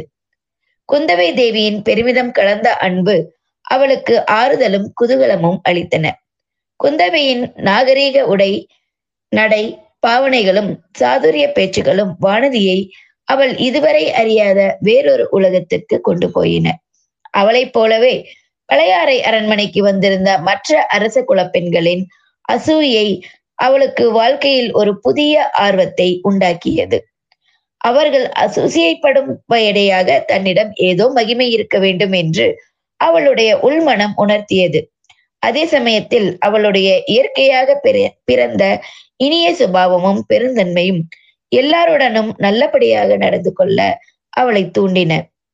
இத்தனைக்கும் நடுவில் வானதி தனக்கு பிறக்க போகும் வீர மகனை பற்றி இன்பக்கனவு காண்பதையும் மட்டும் விட்டுவிடவே இல்லை. இதற்கிடையிலேதான் அவள் பொன்னியின் செல்வரை பார்க்கும்படி நேர்ந்தது. அதன் பலனாக அவளுடைய மனோக்கோட்டைகள் எல்லாம் பொல பொல என்று தகர்ந்து விழுந்தன. கணவனை அடைந்த பின்னர் தான் மகனை பெற முடியும் என்று அவள் அறிந்திருந்தாள். கணவன் யாராயிருந்தாலும் எப்படிப்பட்டவனாயிருந்தாலும் சரிதான் என்ற அலட்சிய பான்மை அதற்கு முன்பு அவள் அடி உள்ளத்தில் இருந்தது. ஆனால் இந்த பொல்லாத மனத்தை என்ன செய்வது? இது சோழ நாட்டு மக்களின் கண்ணுக்கு கண்ணான இளவரசரிடம் அல்லவா போய்விட்டது. ஐம்பத்தாறு தேசத்து மன்னர்களும் என் பெண்ணை மணந்து கொள் என்று கெஞ்சி கூத்தாடக்கூடிய பெருமை வாய்ந்தவர் அல்லவா அவர். அத்தகையவர் தன்னை திரும்பியும் பார்ப்பாரா? அவரை மணந்து கொள்ளும் பாக்கியத்தை பற்றி அவளால் கனவு கூட காண முடியாதே. இளவரசரிடம் இந்த பேதை மனம் சென்ற பிறகு இன்னொருவரை மணந்து கொள்வது எப்படி சாத்தியம்?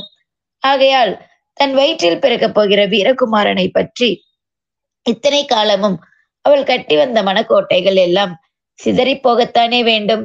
இதையெல்லாம் நினைக்க நினைக்க அவளுடைய உள்ளம் வெடித்து விடும் போது இருந்தது.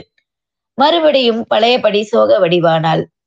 அவளுடைய மனத்தை அறிந்து கொண்ட இளைய பிராட்டி அவளிடம் விசேஷ அன்பும் ஆதரவும் காட்டினாள். தன்னால் இயன்ற வரையில் வானதியை உற்சாகப்படுத்த முயன்றாள். பொன்னியின் செல்வரிடம் அவளுடைய உள்ளம் சென்றது அப்படியொன்றும் பிசகான விஷயமில்லை என்றும் நடக்க முடியாத காரியம் அல்லவென்றும் குறிப்பாக உணர்த்தி வந்தாள். குடந்தை ஜோதிடர் வானதிக்கு பிறகு போகும் மகனை பற்றி கூறியது அவளுடைய உள்ளக்கணலுக்கு தூபம் போட்டு வளர்த்தது. அவளுடைய மனோராஜ்யம் மேலும் விரிவடைந்து கொண்டே வந்தது. மனச்சோர்வும் குதூகலமும் மேலும் துரிதமாக மாறி மாறி ஏற்பட்டன. ஏக்கத்தினால் ஏற்பட்ட மனவேதனை பொறுக்க முடியாமல் இருந்தது போல் மகிழ்ச்சியினால் ஏற்பட்ட கிளர்ச்சியும் அவளால் சகித்து கொள்ள முடியவில்லை. இரண்டும் மிதமிஞ்சி போன போது மயக்கம் போட்டு விழுந்தாள். இயற்கை அருளிய இந்த மயக்க மருந்து சாதனத்தினால் அவள் தன் உயிரை காப்பாற்றி கொண்டு வந்தாள். தஞ்சைக்கு சென்றிருந்த போது வானதி பார்த்த பராந்தக பராந்தக சக்கரவர்த்தி நாடகமும் அன்றிரவு அவள் கேட்ட அபய குரலும் கண்ட பயங்கர காட்சியும் அவளுடைய மனக்குழப்பத்தை அதிகமாக்கின. கொடும்பாலூர் வம்சத்துக்கும் பழுவூர் சிற்றரசர் குலத்துக்கும் ஏற்பட்டிருந்த தீராத பகையின் அளவை அவள் அன்று நன்கு அறிந்து கொண்டாள். பழுவூர்காரர்கள் சோழ நாட்டில் அப்போது அடைந்திருந்த செல்வாக்கின் அளவையும் தெரிந்து கொண்டாள். இளவரசர் அருள்மொழிவர்மர் விஷயத்தில் தன் மனோரதம் ஈடேறப் போவ போவதில்லை. அதற்கு பழுவேட்டையர்கள் அனுமதியும் கொடுக்க மாட்டார்கள். அப்படியே அவர்கள் அனுமதித்தாலும் அவர்கள் வீட்டு பெண்கள் சும்மா இருப்பார்களா? பழுவூர் இளையராணி சம்மதிப்பாளா? அவளுடைய செல்வாக்கும் சக்தியும் உலகம் அறிந்தவை. நந்தினியை நினைக்கும் போதெல்லாம் அழகிய நாகப்பாம்பின் நினைவு வானதிக்கு வந்தது. இளைய பிராட்டியின் பேரில் அவளுடைய பகைமையை பற்றி அறிந்து கொண்டிருந்தாள். அது தன் பேரிலும் பாயுமல்லவா? ஏன் பொன்னியின் செல்வரையே அந்த விஷநாகம் தீண்டினாலும் தீண்டக்கூடும். நள்ளிரவில் நோயாய் படுத்திருக்கும் சக்கரவர்த்தியின் முன்னால் நந்தினியை ஒத்த வடிவம் ஒன்று நின்றதே, அது உண்மையில் நந்தினிதானா? சக்கரவர்த்தி அப்படி ஆஹ் சக்கரவர்த்தி அப்படியெல்லாம் பீதி நிறைந்த குரலில் ஓலமிட்ட காரணம் என்ன? இளைய பிராட்டி இது பற்றியெல்லாம் ஏன் தன்னிடம் எதுவும் பேசுவதற்கு மறுக்கிறாள்? இளைய பிராட்டி மனமும் மாறி போயிருக்கிறது. தன்னிடம் முன்பெல்லாம் போல் அவ்வளவு கலகலப்பாக பேசுவதில்லை. அடிக்கடி தன்னை விட்டுவிட்டு தனிமையை நாடி போய்விடுகிறார். அவரை ஏதோ பெருங்கவலை பீடித்திருக்கிறது. ஒருவேளை பொன்னியின் செல்வரை பற்றிய கவலைதானோ என்னவோ, அதனால்தான் தன்னிடம் அதை பற்றி சொல்வதற்கு மறுக்கிறார் போலும். இன்றைக்கு கூட திடீரென்று இளைய பிராட்டி காணாமல் போய்விட்டார். அவர் இல்லாத சமயங்களில் இந்த பெண்கள் என்ன பாடுபடுத்துகிறார்கள், என்ன கொட்டமடிக்கிறார்கள்! கவலை என்பதை அறியாதவர்கள். எது எப்படி போனாலும் அவர்களுடைய கும்மாளத்திற்கு குறைவு ஒன்றும் கிடையாது. அவர்களுடைய கேலி பேச்சுகளை வானதியினால் எப்போதுமே சகித்து கொள்ள முடியவில்லை.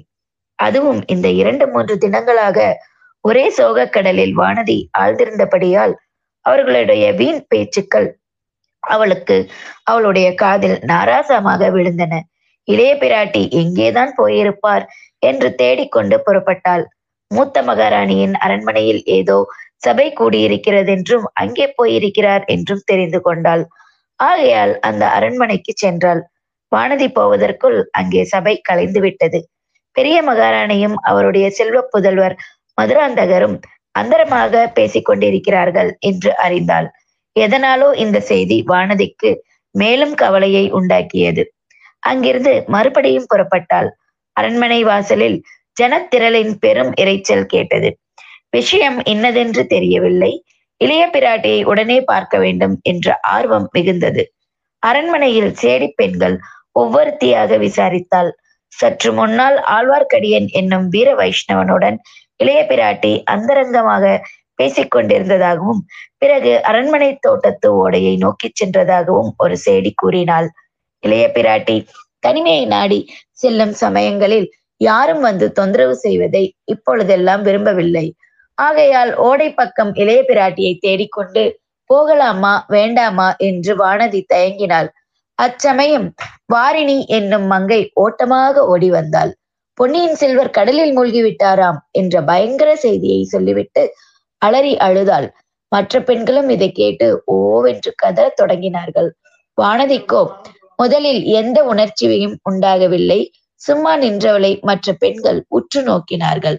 அடிப்பாவி, உன்னுடைய துரதிருஷ்டத்தினால் தான் இளவரசர் கடலில் மூழ்கினார் என்று அவ்வளவு கண்களும் அவளை நோக்கி இடித்து சொல்வது போல் காணப்பட்டன. வானதியினால் அதற்கு மேல் பொறுக்க முடியவில்லை. அங்கு நிற்கவும் முடியவில்லை. அரண்மனை தோட்டத்து ஓடையை நோக்கி ஓடினாள். ஓடையை நோக்கி ஓடிக்கொண்டிருந்த போது வானதியின் உள்ளமும் ஓடிக்கொண்டிருந்தது. இளவரசர் கடலில் மூழ்கிவிட்டார் என்ற வார்த்தைகளின் பொருள் அவளுக்கு விளங்கியது. அதனால் ஏற்பட்ட அதிர்ச்சியை மீறிக்கொண்டு மற்றொரு எண்ணம் மேலெழுந்தது. சென்ற சில தினங்களாக தண்ணீரை பார்க்கும் போதெல்லாம் அதில் இளவரசரின் முகம் பிரதிபலித்துக் கொண்டிருந்தது. கரையில் நின்று பார்க்கும் போதெல்லாம் அவருடைய முகம் தத்ரூபமாக தண்ணீரில் தோன்றும். தொடுவதற்கு போனால் மறைந்துவிடும். அதன் காரணம் என்னவென்பது வானதிக்கு புலனாயிற்று. இளவரசர் கடலில் மூழ்கியதை மூழ்கிய போது என்னை நினைத்து கொண்டிருந்திருக்கிறார், என்னை அழைத்தும் இருக்கிறார். அதை அறியாமல் பாவி நான் கரையிலேயே நின்று வேடிக்கை பார்த்து கொண்டிருந்தேன். ஆஹா, என்ன தவறு செய்து விட்டேன்! போனதை நினைப்பதில் இனி பயனில்லை. இனி செய்ய வேண்டியது என்ன? பேதை பெண்ணே, இனி செய்ய வேண்டியதை பற்றி யோசிக்கவும் வேண்டுமா? யோசிப்பதற்கு என்ன இருக்கிறது? அரண்மனை தோட்டத்தை அடுத்துள்ள ஓடை அரசலாற்றில் கலக்கிறது. அரசலாறு கடலில் போய் சங்கமாகிறது. கடலின் கடலின் அடியில் காத்திருக்கிறார் இளவரசர். எனக்காகத்தான் காத்து கொண்டிருக்கிறார். கடலின் அடியில் முத்துக்களாலும் பவழங்களாலும் ஆன அற்புத மாளிகையில் எனக்காக காத்து கொண்டிருக்கிறார். அவரை சந்திக்க போகாமல் இந்த உலகத்தில் எனக்கு வேற என்ன வேலை? யாருக்காக இங்கே நான் இருக்க வேண்டும்? இவ்வாறு வானதி தீர்மானம் செய்ததும் வானதியின் உள்ளத்தில் ஒருவித அமைதியே உண்டாகிவிட்டது. அவளது பரபரப்பு அடங்கிவிட்டது. துயரம் நீங்கிவிட்டது. கவலை தீர்ந்து விட்டது. நேரே ஓடக்கரைக்கு சென்றால் பளிங்கு கல்லிலான படிக்கட்டுகளில் இறங்கி நின்றாள். சுற்றுமுற்றும் பார்த்தாள். அதோ தூரத்தில் படகு ஒன்று வருவது தெரிந்தது. அதில் இருப்பவர் இளைய பிராட்டிதான். அவருடன் இருக்கும் ஆடவன் யார்? குடந்தை சோதிடர் வீட்டில் முதலில் சந்தித்து இலங்கைக்கு ஓலை எடுத்து சென்ற வாலிபன் போல தோன்றுகிறது. இளவரசர் பற்றிய செய்தியை கொண்டு வந்தவன் அவன்தான் போலும். அதனாலே தான் அவனை இளப்ப இளைய பிராட்டி தனியே அழைத்து பேசி போகிறார். விவரங்களை கேட்டு அறிந்திருக்கிறார். எனக்கு தெரிந்தால் கஷ்டப்படுவேன் என்று என்னை விட்டுவிட்டு போயிருக்கிறார்.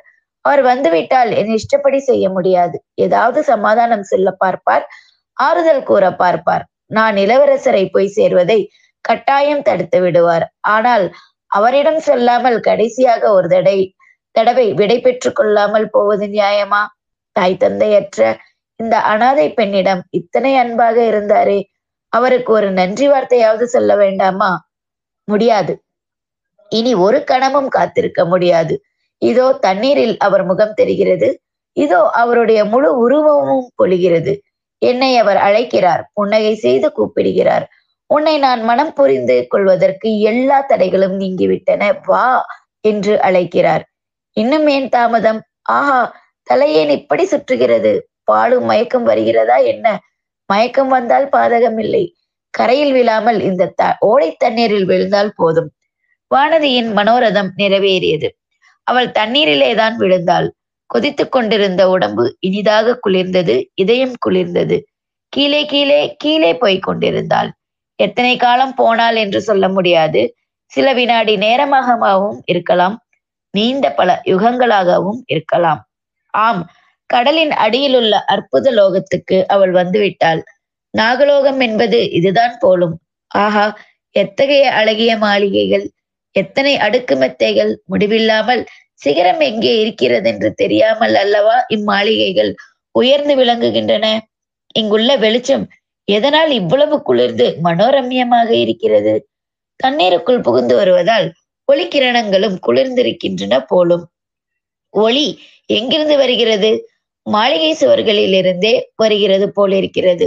ஆம், அதில் வியப்பில்லைதான். தங்கத்தினாலும் முத்துக்களாலும் வைர வைடூரியங்களாலும் நாகசர்பங்களின் சிரோரத்தினாலும் ஆன விசித்திர மாட மாளிகைகள் குளிர்ந்த வெளிச்சத்தை பரப்புவது இயல்புதானே. அதோ கூட்டமாக வருகிறவர்கள் யார்?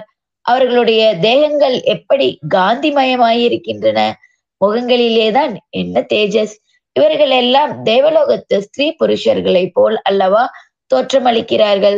நாம் வந்திருப்பது ஒருவேளை நாகலோகம் இல்லையோ, தேவலோகத்துக்கு போய்விட்டோமா?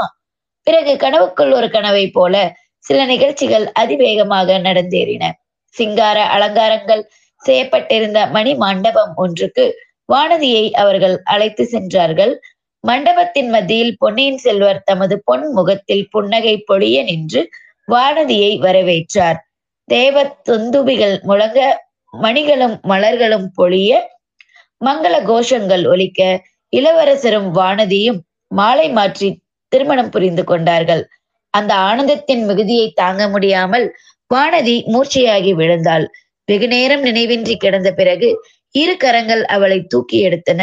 அக்கரங்கள் பொன்னியின் செல்வருடைய திருக்கரங்கள் என்று முதலில் வானதி கருதினாள். அவர்தான் தன்னை தூக்கி எடுத்து வாரி அணைத்து மடியில் போட்டுக்கொண்டு மூர்ச்சை தெளிவிக்கிறார் என்று எண்ணினாள். ஆனால் கைகளில் வளையல் தட்டுப்பட்டதும் சிறிது ஐயம் உதித்தது. வானதி, வானதி, இப்படி செய்து விட்டாயே என்ற குரலும் பெண் குரலாக ஒலித்தது. மிக மிக பிர பிரயத்தனம் செய்து வானதி சிறிதளவு கண் இமைகளை திறந்து பார்த்தாள். குந்தவையின் முகம் அவள் கண்ணில் பட்டது. அக்கா, அக்கா, என் கல்யாணத்திற்கு நீங்கள் வந்திருந்தீர்களா? தங்களை காணவில்லையே என்று வானதியின் வாய் முணுமுணுத்தது. இத்துடன் இருபத்தி மூன்றாம் அத்தியாயம் முடிவடைந்தது. அத்தியாயம் இருபத்தி நான்கு. நினைவு வந்தது. வானதி மீண்டும் ஒரு முறை நினைவற்ற நிலையை அடைந்தாள். அவளுடைய கண்களும் மூடிக்கொண்டன. கொஞ்சம் கொஞ்சமாக சுயநினைவு வரத் தொடங்கியது. நாகலோகத்திலோ தேவலோகத்திலோ தான் இளவரசரை மணந்தது வெறும் பிரம்மை என்பதை உணர்ந்தாள். இளவரசரை பற்றிய துயரமான செய்தி கேட்டதையும் அதன் பேரில் தான் ஓடக்கரையில் வந்து நின்றதையும் தலை சுற்றி நீரில் விழுந்ததையும் நினைவுபடுத்தி கொண்டாள். இந்த நினைவுகள் அவளுக்கு எல்லையற்ற ஏமாற்றத்தை அளித்தன.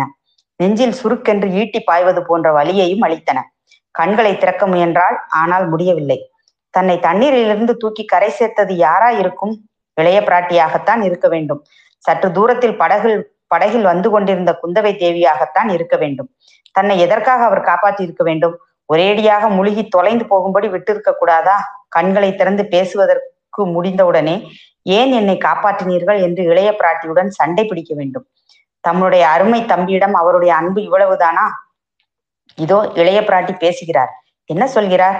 யாரிடம் சொல்கிறார்? கேட்கலாம். மயக்கத்தில் ஏதேதோ பிதற்றுகிறாள். இந்த மட்டும் உயிர் பிழைத்ததே பெரிய காரியம். நம்முடைய படகு மட்டும் இன்னும் சற்று தூரத்தில் இருந்திருந்தால், இவள் ஓடையில் விழுந்தது நம் கண்ணில் படாமல் போயிருந்தால், அதை நினைத்தாலே எனக்கு கதி கலங்குகிறது. நாம் பாராமல் விட்டிருந்தால் ஒரு விதத்தில் நல்லதாய் போயிருக்கும். இந்த பெண்ணின் வாழ்க்கை இனிதாக முடிந்திருக்கும். தங்களால் உயிர் பிழைத்த கொடும்பாளூர் இளவரசி வாழ்க்கையில் எவ்வளவோ மனவேதனைப்பட வேண்டியிருக்கும். ஆகா, இது யார் நம்மிடம் இவ்வளவு அனுதாபத்துடன் பேசுகிறது? ஆம், அந்த வாலிபர் தான். குடந்தை ஜோதிடர் வீட்டிலும் அரசலா அரசலாற்றங்கரையிலும் பார்த்த அந்த வீர வாலிபர் தான்.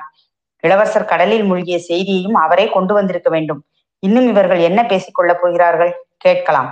கண்ணை திறக்க முடியாவிட்டாலும் காது நன்றாய் கேட்கிறதல்லவா? இது என்ன இவ்வளவு நெஞ்சிரக்கம் இல்லாமல் பேசுகிறீர்?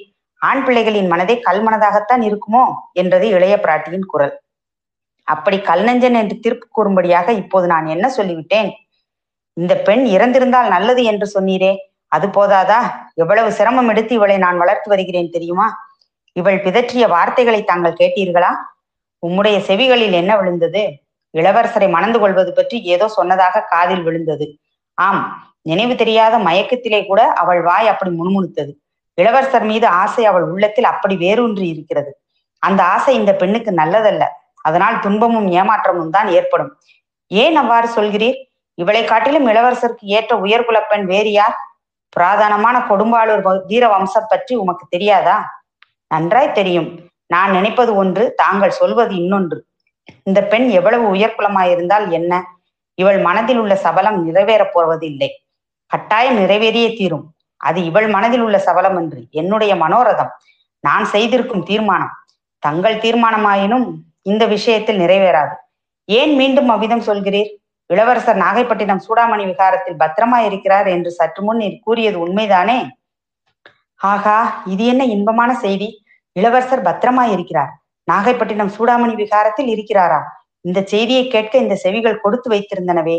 ஓடை நீரில் மூழ்கி சாகாமல் நான் உயிர் பிழைத்தது எவ்வளவு நல்லதாய் போயிற்று. இளைய பிராட்டிக்கு எத்தனையோ விதத்தில் நான் நன்றி கடன் பட்டிருக்கிறேன். இதுவும் ஒன்று இப்போது சேர்ந்தது. ஆனால் ஐயோ, இது என்ன மேலே இவர் சொல்லும் செய்தி! செவியில் ஈயத்தை காய்ச்சி ஊட்டுவது போல் இருக்கிறதே. அம்மணி, இளவரசர் பத்திரமாயிருக்கிறார் என்பது உண்மைதான். அதனால் இவளுடைய ஆசை நிறைவேறும் என்பது என்ன நிச்சயம்? இளவரசர் இந்த பெண்ணை மணந்து கொள்ள மாட்டார் என்றுதான் நினைக்கிறேன்.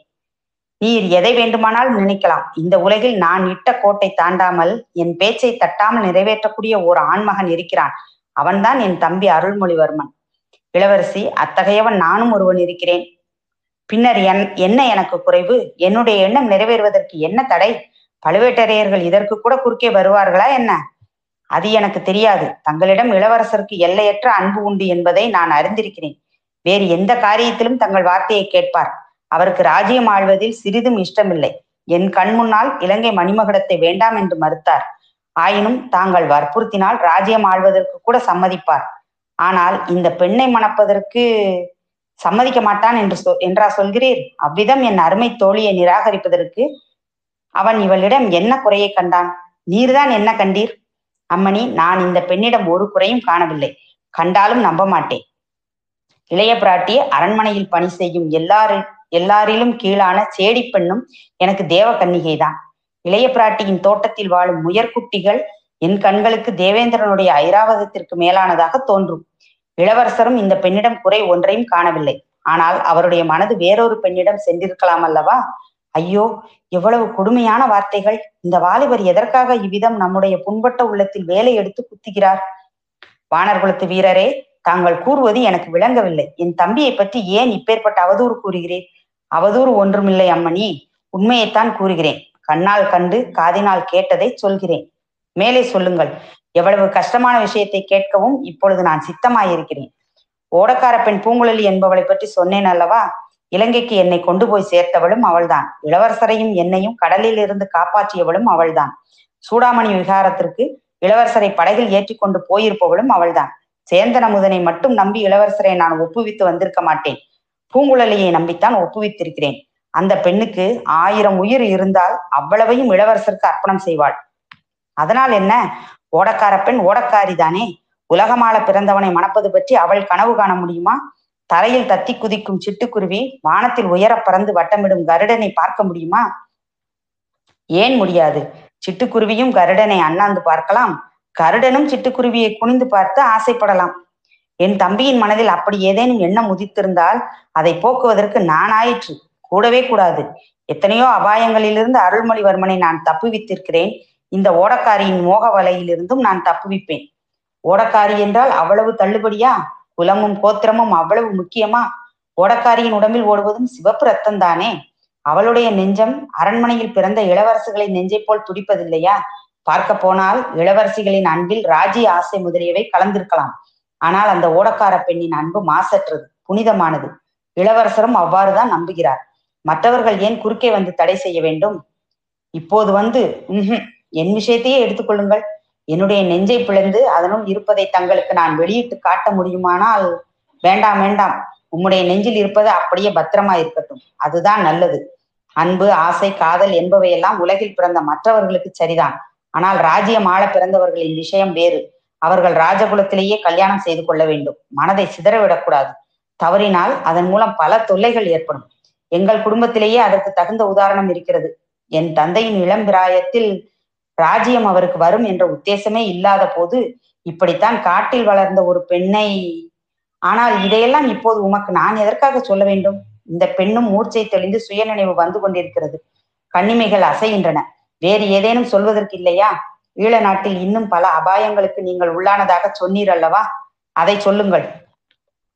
ஆம் இளவரசி, இலங்கை சிம்மாசனத்தையும் மணிமகுடத்தையும் இளவரசர் மறுத்துவிட்டு வந்த அன்று நாங்கள் அனுராதபுரத்தின் வீதிகளில் வந்து கொண்டிருந்த போது திடீரென்று ஒரு கட்டடத்தின் முன்பகுதி இடிந்து விழுந்தது.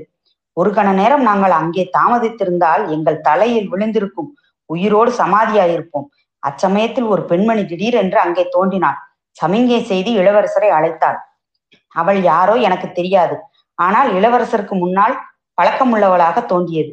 வீண் சந்தேகத்திற்கு ஆளாக வேண்டாம் அம்மணி. அந்த அம்மாள் பிராயம் முதிர்ந்தவள். எவ்வளவு பிராயம் இருக்கும்? இளவரசரின் அன்னையாக இருக்கக்கூடியவள். அதோடு காது செவிடு, வாயும் ஊமை. என்ன என்ன இன்னொரு தரம் சொல்லுங்கள். பிறவி செவிடும் ஊமையுமான ஒரு மூதாட்டி. அவள் பிராயம் நாற்பத்தைந்துக்கு மேல் இருக்கும். ஐயா, அப்படி ஒரு மூதாட்டியை ஈழ நாட்டில் பார்த்தீரா? அவளை பற்றி மேலும் சொல்லுங்கள். அவளுடைய பிறப்பு வளர்ப்பை பற்றி ஒன்றும் தெரியாதா? அவள் எங்கே பிறந்தவள்? ஈழ நாட்டை அடுத்து கடலில் ஒரு தீவில் பிறந்தவள். இளவரசி குந்தவை தேவி அளவில்லாத பரபரப்பை அடைந்து, ஐயா இன்னும் சொல்லுங்கள், பார்ப்பதற்கு அவள் எப்படி இருக்கிறாள் என்றாள். அம்மணி, அவளுடைய தோற்றத்தில் ஒரு அதிசயத்தை கண்டேன். அதை சொல்வதற்கே எனக்கு தயக்கமாக இருக்கிறது. தயக்க வேண்டாம், சீக்கிரம் சொல்லுங்கள். சோழ நாட்டில் நான் பார்த்த ஒரு பெண்ணை போலவே அவள் இருக்கிறாள். வயது மட்டும்தான் அதிகம். ஆடை ஆபரணங்கள் பூணாமல் தலைவிரி கோலமாய் இருந்தாள். மற்றபடி முகம் அதே தோற்றம். உண்மையில் நான் ஒரு நிமிஷம் ஏமாந்து போய்விட்டேன். ஐயா, அப்படிப்பட்ட பெண் இங்கே உள்ளவள் யார்? இளவரசி, தங்களால் ஊகித்து தெரிந்து கொள்ள முடியவில்லையா? நானா? இந்த பெண் வானதியா? தஞ்சை அரண்மனையில் உள்ள என்னுடைய அன்னையரா? நீங்கள் குறிப்பிட்ட யாரும் இல்லை. பழுவூர் இளையராணி நந்தினியா? ஆம், நந்தினிதான். கடவுளே, அப்படியானால் நான் சந்தேகித்தது உண்மைதான். என்ன சந்தேகித்தீர்கள்? விஷ நாகத்தை விட கொடியவள் என்று எண்ணி நான் வெறுத்தவள் உண்மையில் என் தமக்கையாக இருக்கலாமோ என்று சந்தேகித்தேன். அது நிஜம் என்று தாங்கள் சொல்வதிலிருந்து தெரிந்தது. விதியின் கொடுமையே கொடுமை.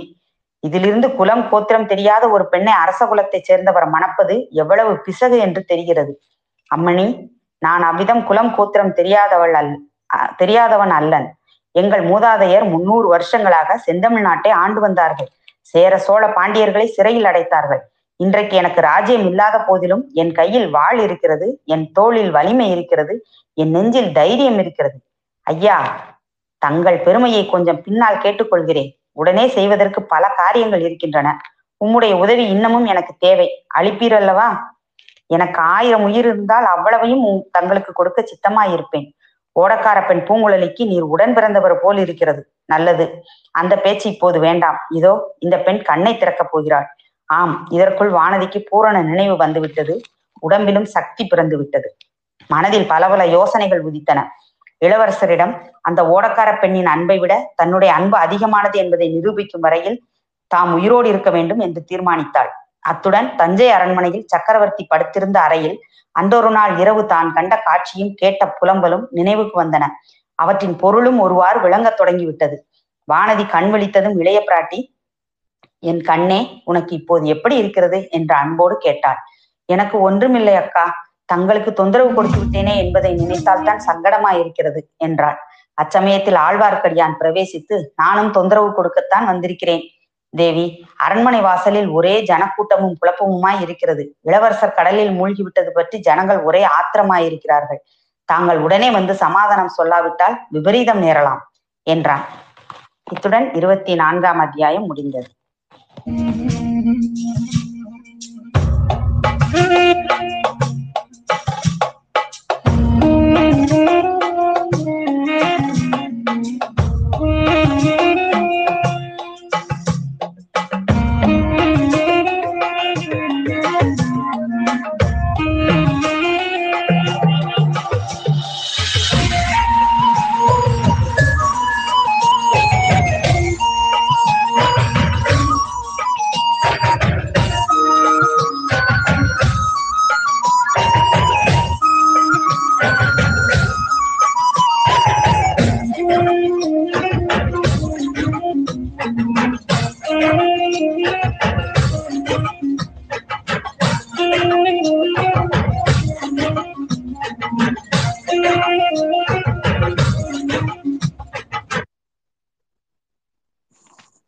நன்றி.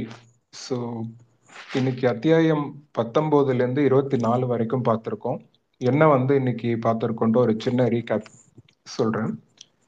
பத்தொன்பதாவது அத்தியாயத்துல வந்து பினாகபாணி ஆஹ் படையாறையில வந்து வந்தியத்தேவனை வந்து தேடி அலைஞ்சிட்டு இருக்கான். ஏன்னா வந்தியத்தேவன் ஆஹ் குந்தவை தேவியை பார்த்து ஆஹ் செய்தி சொல்றதுக்கு கண்டிப்பா அங்க வருவான் அப்படின்றதுக்காக அவன் அங்க கண்விச்சு காத்துட்டு இருக்கான். பினாகபாணி எப்படியாவது அவனை வந்து மாட்டி விட்டுறணும் அப்படின்ட்டு. அதுக்கேற்ற மாதிரி வந்தியத்தேவனும் வந்து கரெக்டா பழையாறைக்கு வரான். அவன் ஏற்கனவே பழுவேற்றையர்களால தேடப்படுற குற்றவாளி அப்படின்றதுனால அவன் எப்படி மாட்டிக்க போறான்ட்டு வந்து அவனுக்கு தெரியும். ஆஹ் அதனால வந்தியத்தேவன் என்ன பிளான் பண்றான், ஏதாவது ஒரு ஐடியா பண்ணி நம்ம உள்ள போனோம் அப்படின்ட்டு வந்து அவன் பிளான் பண்றதுக்கு ஏற்ற மாதிரி மதுராந்தக தேவரும் வந்து பழையாறைக்கு வராரு. அது ஏன்னா அவங்க அம்மா வந்து அவரை வர சொல்லியிருப்பாங்க, ஒரு முக்கியமான விஷயம் அவங்ககிட்ட சொல்லணும், நீ கிளம்பி வா அப்படின்ட்டு சொல்லியிருப்பாங்க. அதாவது செம்பியன் மாதேவி வந்து மதுராந்தக தேவரை வந்து அங்க வர சொல்லியிருப்பாங்க. ஸோ அதனால அவர் பழையாறைக்கு வருவாரு. அவர் வர சமயத்துல வந்தியத்தேவனும் போய் தன்னை ஒரு நிமித்தக்காரனை அடையாளப்படுத்திக்கிட்டு மதுராந்தக தேவரோட உதவியினால கோட்டைக்குள்ள வந்து அவர் போவார். போகும்போது பினாகபாணி வந்து வந்தியத்தேவனை வந்து கண்டுபிடிச்சிருவான். கண்டுபிடிச்சிட்டு இவன் வந்து நிமித்தக்காரன் கிடையாது, ஆஹ் இவன் ஒற்றன், இவன் தான் வந்து ஆஹ் குற்றவாளி, இவனை வந்து பிடிங்க, பழுவேற்றையரோட கட்டளை இது அப்படின்ட்டு வந்து அவன் சொல்லி கத்திட்டு இருப்பான். அது வரைக்கும் வந்து வந்தியத்தேவன் மேல ஊர்ஜனங்க வந்து சில பேர் வந்து அஹ் எதிராக வந்து பேசக்கூடியவர்களுக்கும் பழுவேற்றையரோட கட்டளை அப்படின்ட்டு சொன்னதுக்கு அப்புறமா அவனை எப்படியாவது காப்பாற்றணும் அப்படின்ட்டு வந்து அவங்க இருக்காங்க. இதுக்கு நடுவுல வந்தியத்தேவன் வந்து என்ன பண்றான், ஆஹ் இல்ல நான் அந்த மாதிரி ஒற்றன் கிடையாது, நான் வந்து நிமித்தக்காரன் தான், இளவரசர் மதுராந்தக தேவர் தான் வந்து என்னை கூட்டிட்டு வந்தார் உள்ள, வேணா அவர்கிட்டே கேளுங்க அப்படின்ட்டு வந்து சொல்றான். இதுக்கு நடுவுல வந்து ஆழ்வார்க்கடியான் அந்த இடத்துக்கு வந்து வந்து சேர்றான். ஆழ்வார்க்கடியான் வந்துட்டு இளவரசர் மதுராந்தகத்தேவரோட நிமித்தக்காரன் வந்து நீதான, உன்னை வந்து ஆஹ் இளவரசி கூப்பிடுறாங்க அப்படின்ட்டு ஆஹ் சொல்றான். வந்துட்டு ஆஹ் சொல்லும்போது அதுக்கு பினாகபாணி குறுக்க நின்று இல்லை இவன் நிமித்தக்காரெல்லாம் கிடையாது, இவன் நாடகம் போட்டுக்கிட்டு இருக்கான், இவன் வந்து ஒற்றன் அப்படின்ட்டு வந்து சொல்றான். சொன்னோன்னா ஆஹ் ஆழ்வார்க்கடியான் என்ன பண்றான், இவனை வந்தியத்தேவனை பார்த்துட்டு சமிக்ஞை செஞ்சுட்டு அஹ் அங்க தூரத்துல ரெண்டு பேர் வராங்க, ஒற்றர்கள் மாதிரி தெரியுது, நீ உண்மையாவே நிமித்தக்காரனா இருந்தா அவங்க என்ன செய்தி கொண்டு வராங்கன்ட்டு கரெக்டா சொல்லு, நான் வந்து நீ சொன்னா உன்னை வந்து நான் நிமித்தக்காரன் நம்புறேன் அப்படின்ட்டு சொல்லிட்டு சும்மாவே வந்து கண்ணை காட்டுறாரு. காட்டினோடனே வந்தியத்தேவன் வந்து புரிஞ்சுக்கிறான், ஓ தாராளமா நான் சொல்லுவேன், அங்க ரெண்டு பேர் தூரத்துல வந்துட்டு இருக்க அவங்க ஒற்றர்கள் தான், அவங்க என்ன செய்தி கொண்டு வராங்கன்னா ஆஹ் அரச குலத்தை சேர்ந்த ஒருத்தர் வந்து இறந்துட்டாரு அப்படின்ற துக்க செய்தி வந்து அவங்க எடுத்துட்டு வராங்க அப்படின்ட்டு அவர் சொல்றான். எல்லாரும் ஜனங்கள்லாம் ஷாக் ஆயிடுறாங்க. அதுக்கேற்ற மாதிரி அந்த ஒற்றர்களும் வந்து கிட்ட வந்ததுக்கு அப்புறமா ஆழ்வார்க்கடியான் கேட்கிறான், நீங்க நீங்க ஒற்றர்களா அப்படின்னோன்னா ஆமான்ட்டு அவங்க சொல்றாங்க. ஒற்றர்கள்னு கன்ஃபார்ம் பண்ணதுக்கு அப்புறமா என்ன நீங்க செய்தி கொண்டு வந்திருக்கீங்க அப்படின்ட்டு கேட்கும்போது ஒற்றர்கள் வந்து இந்த மாதிரி அருள்மொழிவர்மர் வந்து சுழற்காட்டுல வந்து மாட்டிக்கிட்டாரு, கடல்ல வந்து கப்பல்ல வந்துட்டு இருக்கும்போது யாரையோ காப்பாத்துறதுக்காக தண்ணியில குதிச்சவர் வந்து எங்கேயுமே கரை சேரல அப்படின்ட்டு வந்து சொன்னோன்னே ஜனங்க எல்லாருமே பதறி போறாங்க. பதறி போய் எல்லாரும் புலம்ப ஆரம்பிச்சுடுறாங்க. எல்லாம் வந்து அருள்மொழிவர்மரோட இறப்பை பத்தி பேசிட்டு இருக்கும்போது ஆஹ் பினாகபாணி மட்டும் இவன் ஒற்றன் இவன் ஒற்றன்னு சொல்லிட்டே வந்து கத்திட்டு இருக்கான். அதை யாரும் கவனிக்கல. எல்லாரும் அந்த ஒற்றர்களை சூழ்ந்துக்கிட்டு நீங்க எப்ப நடந்துச்சு இது, எப்படி ஆச்சு, இதெல்லாம் உண்மையா அப்படின்ட்டு பயங்கரமா சரமாரியா கேள்வி கேட்கிறாங்க. அவங்க ஆஹ் எல்லாம் சூழ்ந்துகிட்டதுனால ஒற்றர்களால வந்து அரண்மனைக்குள்ள வந்து போக முடியல. போய் வந்து இளவரசர்கிட்டயும் செம்பியன் மாதேவி ஆஹ் குந்தவை அவங்க கிட்ட எல்லாம் வந்து சொல்லணும் இன்ஃபர்மேஷன். அதனால வந்து அவங்க போறாங்க நியூஸ் வந்து சொல்றதுக்காக. பட் அவங்களால போக முடியல. இதுக்கு நடுவில் ஆழ்வார்க்கடியான் என்ன பண்றான், இவனை பிடிக்கிறதுக்காக பினாகபாணி வந்து காவலர்கள் ரெண்டு பேரை கூட்டிட்டு வந்திருப்பான். வந்தியத்தேவனை பிடிக்கிறதுக்காக பழுவேற்றையர்களோட காவல் ஆட்கள் ரெண்டு பேரும் வந்து கூட்டிட்டு வந்திருப்பான். அவங்க கிட்ட சொல்றான், நீங்க ஏன் வேடிக்கை பார்த்துட்டு இருக்கீங்க, ஜனங்களை கொஞ்சம் அப்புறப்படுத்தி ஒற்றர்களை வந்து அரண்மனைக்கு நீங்க கூட்டிட்டு போங்க அப்படின்ட்டு சொன்னோன்னே அந்த காவலர்களும் வந்து திடுக்கிட்டு போயிருப்பாங்க. அருள்மொழிவர்மர் வந்து இந்த மாதிரி ஆயிட்டாரு அப்படின்ட்டு சொன்னோன்னே அவங்களும் ஷாக்ல இருப்பாங்க. அதுக்கப்புறம் அவங்க கொஞ்சம் மீண்டு வந்து ஜனங்களெல்லாம் கொஞ்சம் ஒதுக்கி விட்டுட்டு குதிரையை வந்து முன்னோக்கி போறதுக்கு வந்து வழி விட்டுட்டு இருப்பாங்க. அந்த கூட்டத்தோட கூட்டமா வந்து இவனும் வந்து தள்ளிட்டு போயிடுவாங்க, பினாகபாணியும் தள்ளிட்டு போயிடுவாங்க. இதுதான் கேப்ன்னு சொல்லிட்டு ஆழ்வார்க்கடியான் என்ன பண்ணுவான், வந்தியத்தேவனோட கையை பிடிச்சிட்டு வேற ஒரு வழியா வந்து அவங்க கடந்து போயிடுவாங்க. அவங்க முன்னமே நம்ம பார்த்த மாதிரி ஆஹ் பழையாறையில இருக்கிற ஒரு கொடி வழி வழியா ஆஹ் அவங்க போயிட்டு ஒரு நந்தவனத்தை வந்து சேருவாங்க. ஒரு வீட்டுக்கு பின்னாடி அங்க வந்து ஒரு ஓடை இருக்கும். ஒரு ஓடையில படகுல வந்து ஒரு மாதரசி வந்து உட்காந்துருக்காங்க. அவங்க வேற யாரும் இல்லை, நம்ம இளவரசி குந்தவை தேவி. அவங்க வந்து அங்க இருக்காங்க. ஸோ அவங்கள பார்த்துட்டு வந்தியத்தேவன் வந்து ரொம்ப சந்தோஷமாயிடுறாரு. ஒரு சந்தோஷமாய் கனவுக்கு போறதுக்கு முன்னாடி ஆஹ் ஆழ்வார்க்கடியான் வந்து சொல்லிட்டு போறாரு, எங்க போனாலும் ஏதாவது ஒன்னு நீ மாட்டிக்கிற, செஞ்சுட்டு உன்னை காப்பாத்துறதே பெரிய வேலையா இருக்கு. இப்ப குந்தவை தேவியை பார்த்துட்டு அங்க போய் அவங்கள பார்த்து உன்னோட கற்பனை சக்தி எல்லாம் கலந்து எதுவும் சொல்லிட்டு இருக்காம அங்க என்ன நடந்துச்சோ அதை மட்டும் உண்மையை சொல்லு. அதே மாதிரி நாக நாகப்பட்டினத்துல வந்து இளவரசர் இருக்காரு, சூடாமணி புத்தககாரத்துல இருக்காரு, அவர் உயிரோட தான் இருக்காரு அப்படின்ற இன்ஃபர்மேஷன் மட்டும் கிறிஸ்பன் கிளியரா சொல்லிட்டு வந்துரு, ரொம்ப அதிகமா அவங்க கிட்ட பேசிட்டு இருக்காது அப்படின்ட்டு ஒரு சொல்லிட்டு போனவொடனே வந்தியத்தேவனுக்கு தூக்கி வர போடுது. என்னடா நம்மளுக்கு தெரிஞ்ச விஷயம் இவனுக்கும் தெரிஞ்சிருக்கே, நம்ம ஓட்டுறானா இல்லை இவன் ஓட்டுறானா அப்படின்னு சொல்லிட்டு அவனுக்கு டவுட் வருது. அவன் அப்புறமா வந்து அவனுக்கு ஆல்ரெடி தெரியும்ல, ஏன்னா அனிருத்த பிரம்மரையரோட ஆள் இவன் அப்படின்னு சொல்லிட்டு முன்னாடியே நம்ம பார்த்துருக்கோம். ஸோ அதனால அவன் யோசிக்கிறான், நம்ம வந்து பஞ்சத்துக்கு திருடன் பரம்பரை திருடன்னு சொல்லுவாங்களோ அந்த மாதிரி நம்ம பஞ்சத்துக்கு இப்போ எதேச்சியா வந்து நம்ம ஒற்றனா இருக்கோம், இவன் வந்து பரம்பரையாவே ஒற்றன் வேலை தான் பார்க்குறான் போல இருக்கு அப்படின்ட்டு வந்து அவரை நினைச்சுக்கிறாரு. நினைச்சிட்டு ஓடையில இருக்கிற படகு மேல ஏறிட்டு போய் குந்தவை தேவியை பாக்குறாரு. ஆழ்வார்க்கடியான் சொன்ன மாதிரியே தன் முத்த குந்தவையை பார்த்தோன்னே அவர் வந்து கற்பனை கடல்ல போயிட்டு அவங்கள கேக் ரொம்ப ரொம்ப நாள் கழிச்சு மீட் பண்றதுனால அவங்களை எப்படி எல்லாம் வந்து இம்ப்ரெஸ் பண்ண ட்ரை பண்ண முடியுமோ அப்படி எல்லாம் வந்து அவர் ட்ரை பண்றதுக்கு ஆசை வார்த்தைலாம் வந்து நிறைய சொல்றாரு. சொல்லிட்டு அது எல்லாத்தையும் குந்தவை கேட்டுட்டு, ஐயோ போதும், நீங்க வந்த விஷயத்த சொல்லுங்க, ஏன் பைத்தியம் பிடிச்ச மாதிரி வந்து பேசிட்டு இருக்கீங்க அப்படின்ட்டு இன்டைரக்டா அவங்க கிண்டல் பண்றாங்க. அதுக்கப்புறமா அவர் வந்து இந்த மாதிரி நடந்த விஷயத்த வந்து சொல்றாரு. சூடாமணி புத்த விகாரத்துல வந்து அவர் வந்து ஆஹ் அருள்மொழிவர்மர் வந்து சேஃபா இருக்காரு, அவரை பாத்துக்கிறதுக்காக ஆஹ் சேந்த நமுதனையும் ஆஹ் ஓடக்காரி பூங்குழலியும் வந்து நான் விட்டுட்டு வந்திருக்கேன் அப்படின்ட்டு வந்து சொல்றாரு. இதை கேட்டுட்டு இருக்காங்க குந்தவை. இதுக்கு நடுவுல வந்து ஆஹ் பேரலா என்னாவது மதுராந்தகத்தேவரும் அவங்க அம்மா செம்பியன் மாதேவியும் வந்து சந்திக்கிறாங்க. செம்பியன் மாதேவிய வந்து பார்த்து எதுக்கு வந்து கூப்பிட்டு இருக்காங்க அப்படின்ட்டு தெரிஞ்சுக்கிறதுக்காக மதுராந்தகத்தேவர் வந்து போறாரு. அப்பதான் திருநாரையூர் நம்பி வந்து வந்திருக்காரு. திருநாரையூர் நம்பி பத்தி அவங்க அம்மா கேட்கறாங்க, இந்த இந்த மாதிரி அவர் வந்திருந்தாரு பாத்தியா அப்படின்ட்டு பிள்ளைகிட்ட கேட்கறாங்க, மதுராந்தகத்தேவர்கிட்ட கேட்கறாங்க. ஆஹ் பார்த்தேன் பார்த்தேன் ஒரு சின்ன பையன் தானே ஒருத்தன் வந்திருந்தான், அவனை கூப்பிட்டு பெருசா பல்லக்கெல்லாம் போட்டு உட்கார வச்சிருக்கீங்க, எதுக்கு தேவையில்லாம, அவன் பெருசா இன்னும் பெரிய ஆள் மாதிரி அவனை போய் உட்கார வச்சிருக்கீங்க அப்படின்ட்டு வந்து அவர் கொஞ்சம் தன்மை இல்லாம பேசுறாரு தாய்கிட்ட. அவங்க செம்பியன் மாதேவி இதை கேட்டுட்டு, அப்படி எல்லாம் சொல்லக்கூடாதுப்பா, ஒரு ஆஹ் இது சைவத்துல வந்து ரொம்ப பெரிய ஆள், ஒரு சாம் இறைபக்திக்கே வந்து தன்னை வந்து அர்ப்பணிச்சுட்ட ஒருத்தர், அவரை வந்து இப்படி எல்லாம் சொல்லக்கூடாது அப்படின்ட்டு வந்து சொல்றாங்க. அதை கேட்டுட்டு சரி சரி அதெல்லாம் இருக்கட்டும், நீங்க எதுக்கு என்ன வர சொன்னீங்கன்ட்டு சொன்னோன்னே அவங்க வந்து அவர்கிட்ட வந்து பேசுறாங்க.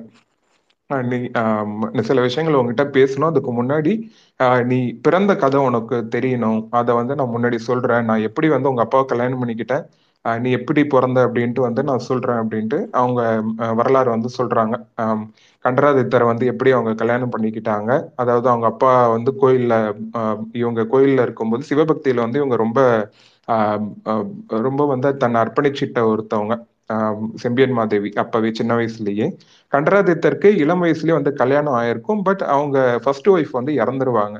ஸோ அதனால ரொம்ப வருஷமா வந்து அவர் கல்யாணம் பண்ணிக்காம என்ன பண்ணிட்டு இருப்பாரு, சிவபக்தியில அவரும் வந்து மூழ்கி இருப்பாரு, கோயில் கோயிலா போவாரு. அப்பதான் செம்பியன் மாதேவியை வந்து மீட் பண்ணுவாரு. மழவரையரோட மகள் தான் வந்து செம்பியன் மாதேவி. அவங்கள வந்து மீட் பண்ணுவாரு. இவங்கள வந்து கல்யாணம் பண்ணிப்பாரு. அவர் கல்யாணம் பண்ணிக்கிட்டதுக்கு அப்புறமா ரொம்ப வருஷம் கழிச்சு ஆஹ் மதுராந்தகன் வந்து பிறப்பான். ஆனா பிறந்ததுக்கு அப்புறமா வந்து அவங்க அம்மாவும் அப்பாவும் ஒரு தீர்மானம் எடுப்பாங்க, ராஜ்ய இதுல வந்து இவனை இன்வால்வ் பண்ணக்கூடாது, இவனையும் வந்து சிவ சிவபக்தி செல்வனா வந்து வளர்க்கணும் ஆஹ் சண்டை, போர்க்களம், ரத்தம் இதெல்லாம் வேணாம், எல்லாருக்கிட்டையும் அன்பா இருக்கணும் அப்படின்ட்டு வந்து அவங்க முடிவெடுப்பாங்க. அந்த முடிவை வந்து செம்பியன் மாதேவி வந்து ஆஹ் தன்னோட பிள்ளைகிட்ட வந்து சொல்லுவாங்க, மதுராந்தகன்கிட்ட. சொன்னதுக்கு அப்புறமா மதுராந்தகனுக்கு வந்து கோவம் வந்துடும் ரொம்ப. ஆஹ் அது எப்படி சொல்லலாம், கண்டராதித்தர் இறப்புக்கு அப்புறமா சுந்தர சோழர் வந்தார், ஏன்னா நான் அப்ப நான் குழந்தையா இருந்தேன், அதனால வந்து சுந்தர சோழரை வந்து மன்னராக்குனாங்க, ஆஹ் அது ஓகே. ஏன்னா பராந்தக சக்கரவர்த்தியோட பிள்ளைங்க ஆஹ் கண்டராதித்தர், அதுக்கப்புறம் வந்து சுந்தர சோழர் இருப்பாங்க, அதுக்கு ஆதித்தர் இருப்பார், ஆதித்தர் இறந்துருவாரு, ஆஹ் அறிஞர் இருப்பார், அறிஞருக்கும் வந்து அடிபட்டுரும். ஸோ அதுக்கப்புறமா சுந்தர சோழர் தான் வந்து இருப்பார், கண்டராதித்தர் சிவபக்தியில இருக்கிறதுனால ஆஹ் சுந்தர சோழர் தான் ஆட்சிக்கு கரெக்டானவர்னு சொல்லிட்டு தன்னோட சித்தப்பாவை வந்து ஆட்சியில வந்து அப்போ உட்கார வச்சிருவாங்க. அந்த கதை போகட்டும், ஏன்னா நான் வந்து நான் சின்ன வயசுல இருக்கும்போது இது நடந்துச்சு, அது ஓகே. பட் இப்போ நான் வந்து நான் வளர்ந்துட்டேன், வளர்ந்ததுக்கு அப்புறமா ஆஹ் இப்ப ஆட்சி வந்து என் கைக்கு தான் வரணும், இது வந்து ஆதித்தனுக்கும் அருள்மொழிக்கும் வந்து போகக்கூடாது அப்படின்ட்டு வந்து அவங்க அம்மா கிட்ட வந்து காரசாரமா விவாதம் பண்றாரு.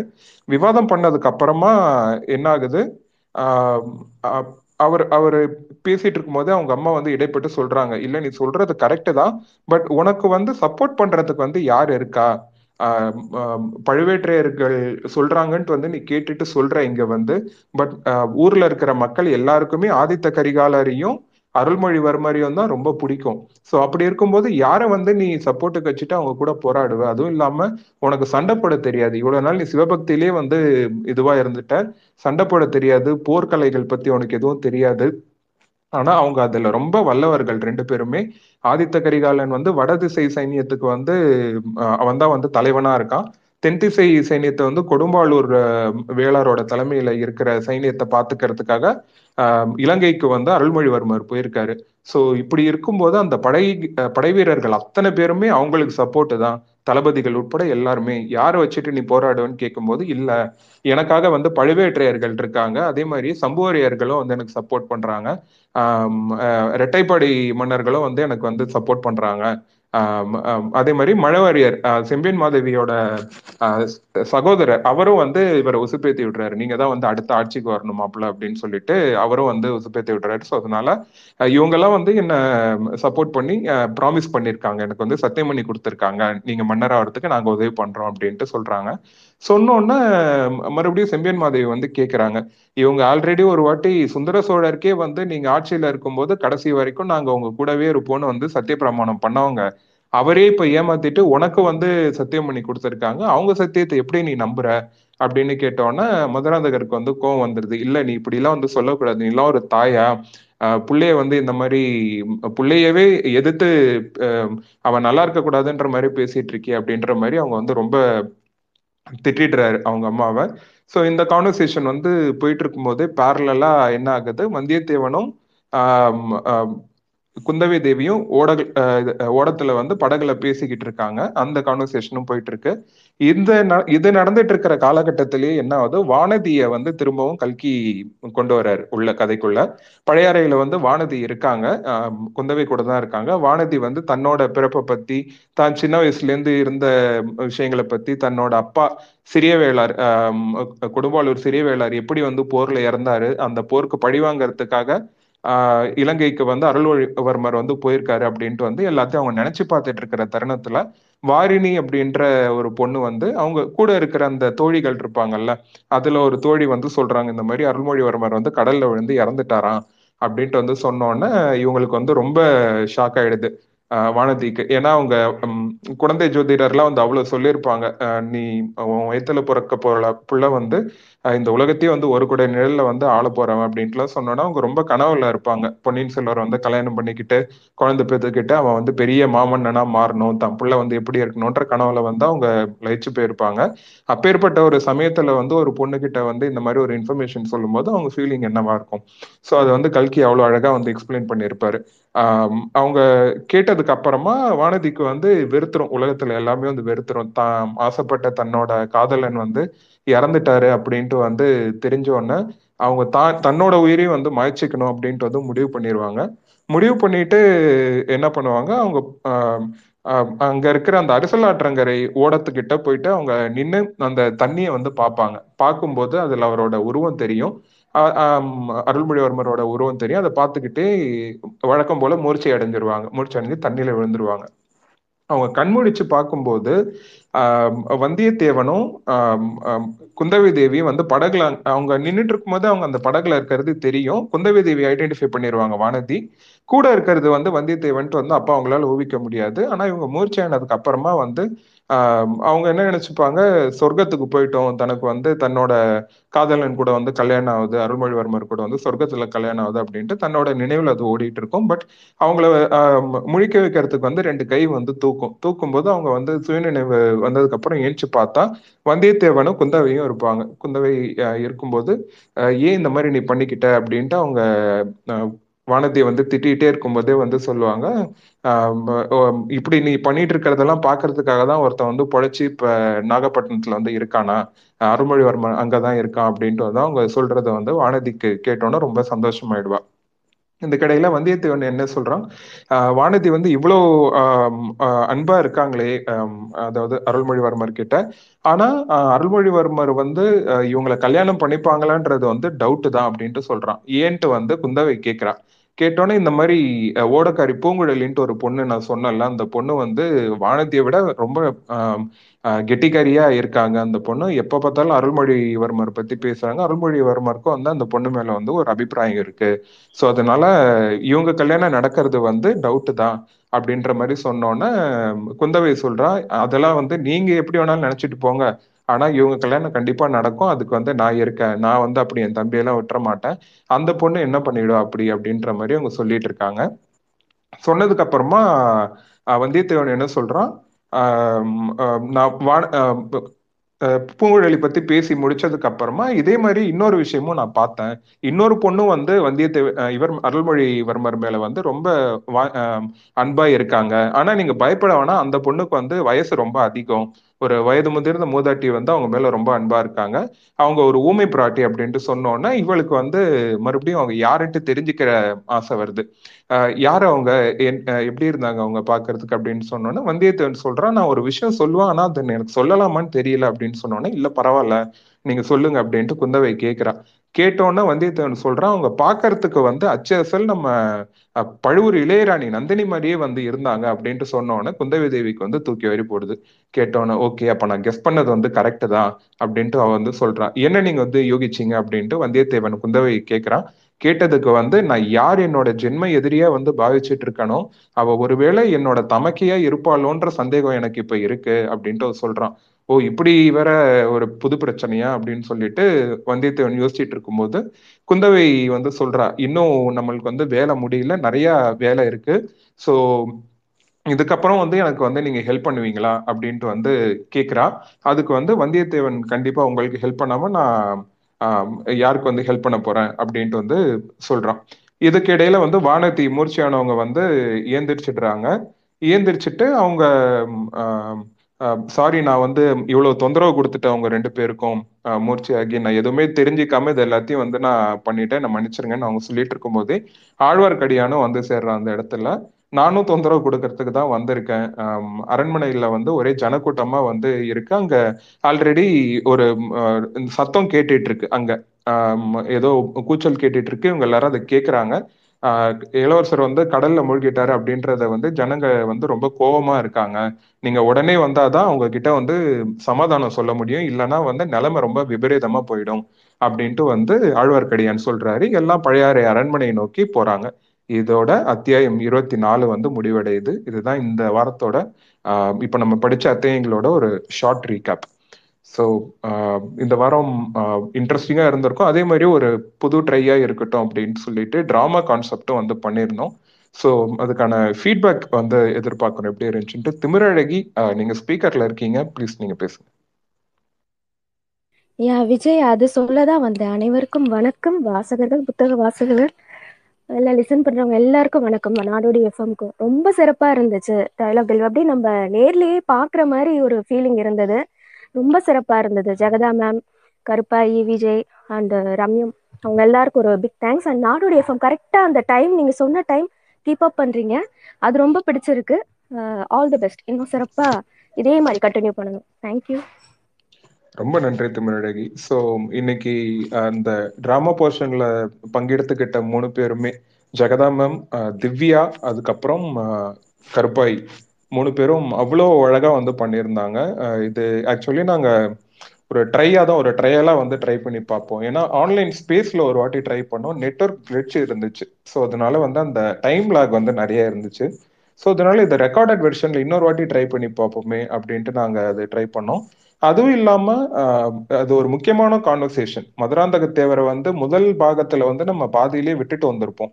அவர் வந்து பல்லக்கில் போனாரு, சம்போரியார் மாளிகையில வந்து நடந்த அந்த சதி ஆலோசனை கூட்டத்துல வந்து அவர் ஒரு வாட்டி பார்த்திருப்போம். அதுக்கப்புறமா நிலவரை வழியா வந்து அவர் பழுவேற்றையர் கூடவும் நந்தினி கூடவும் போகும்போது ஒரு வாட்டி அந்த கேரக்டர் வந்து கல்கி வந்து சொல்லியிருப்பாரு. அதுக்கப்புறம் அவரை பத்தி பெருசா எதுவும் நம்ம பேசியிருக்க மாட்டோம். பட் அதை அவர் அப்படியே நம்ம விட்டுட்டோம். ஏன்னா வருங்காலத்துல வந்து அவர் ஒரு பெரிய மாமன்னரா மாறக்கூடிய ஒரு கதாபாத்திரம் அந்த மதுராந்தகர் அப்படின்ட்டு கல்கியே சொல்லி அதை மறுபடியும் அவரோட இன்ட்ரோவை வந்து கொண்டு வந்திருப்பாரு. ஸோ அப்பேற்பட்ட ஒருத்தரோட ஆஹ் இதை வந்து நம்ம சாதாரணமா அது பண்ண வேணாம். அவர் அந்த சிச்சுவேஷன்ல என்ன மனநிலையில இருக்காரோ அதை வந்து கொஞ்சம் எமோஷ்னலா நம்ம அவரோட இதுல இருந்து வந்து தோணியிலேருந்து இன்னும் கொஞ்சம் பெட்டரா ட்ரை பண்ணலாம் அப்படின்ட்டு நாங்க பண்ண ஒரு முயற்சி தான் அது. Hats off to Divya, Jagatha ma'am and Karuppai, மூணு பேருமே அவ்வளோ சூப்பரா வந்து பண்ணியிருந்தாங்க. வார வாரம் இந்த மாதிரி முக்கியமான கேரக்டர்ஸ் இருக்கும்போது அதோட இம்பார்ட்டன்ஸ் பார்த்துக்கிட்டு இந்த மாதிரி டைலாக் டெலிவரிஸ் நிறைய இருக்கு அந்த போர்ஷன் அப்படின்னா we will try to do that in drama concept. So அது இன்னும் கொஞ்சம் இன்ட்ரெஸ்டிங்காக இருக்கும் எல்லாருக்கும் கேட்கறதுக்கு. ஸோ இது சொல்லிக்கிட்டு ஜெகதா மேம் வந்து பேசணும்னு சொல்லிட்டு கூப்பிடுறேன். ஜெகதா மேம். ஆ தேங்க்யூ விஜய்.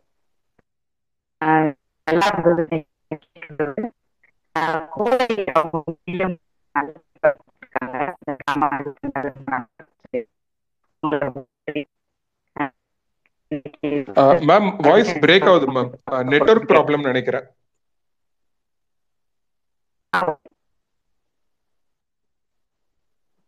ரொம்ப பிரேக் ஆகுது மேம் வாய்ஸ்.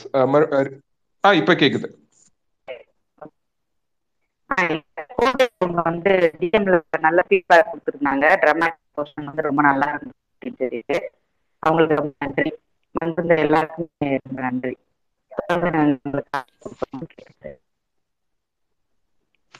ரொம்ப நன்றி மேம், வந்திருந்த எல்லாருக்கும் நன்றி சொல்லியிருக்கீங்க. அதே மாதிரி நாடோடி எஃப்எம் ஹோஸ்ட் நீங்க பண்ண அந்த ஹெல்ப் ரொம்ப நல்லா இருந்துச்சு. அந்த எடிட்டிங் போர்ஷன் எல்லாமே வந்து நாங்கள் யோசிச்சுட்டு இருந்தோம் எப்படி வந்து நம்ம கேட்கும்போது இருக்கோம் அப்படின்னு சொல்லிட்டு.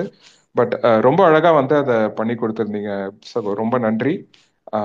இன்னொருத்தர் ஸ்பீக்கர் ரெக்வஸ்ட் கேட்டிருக்காரு, டாக்டர் கார்த்திகேயன் அப்படின்னு சொல்லிட்டு. சார் உங்க ரெக்வஸ்ட் அக்செப்ட் பண்ற ஒரு நிமிஷம்.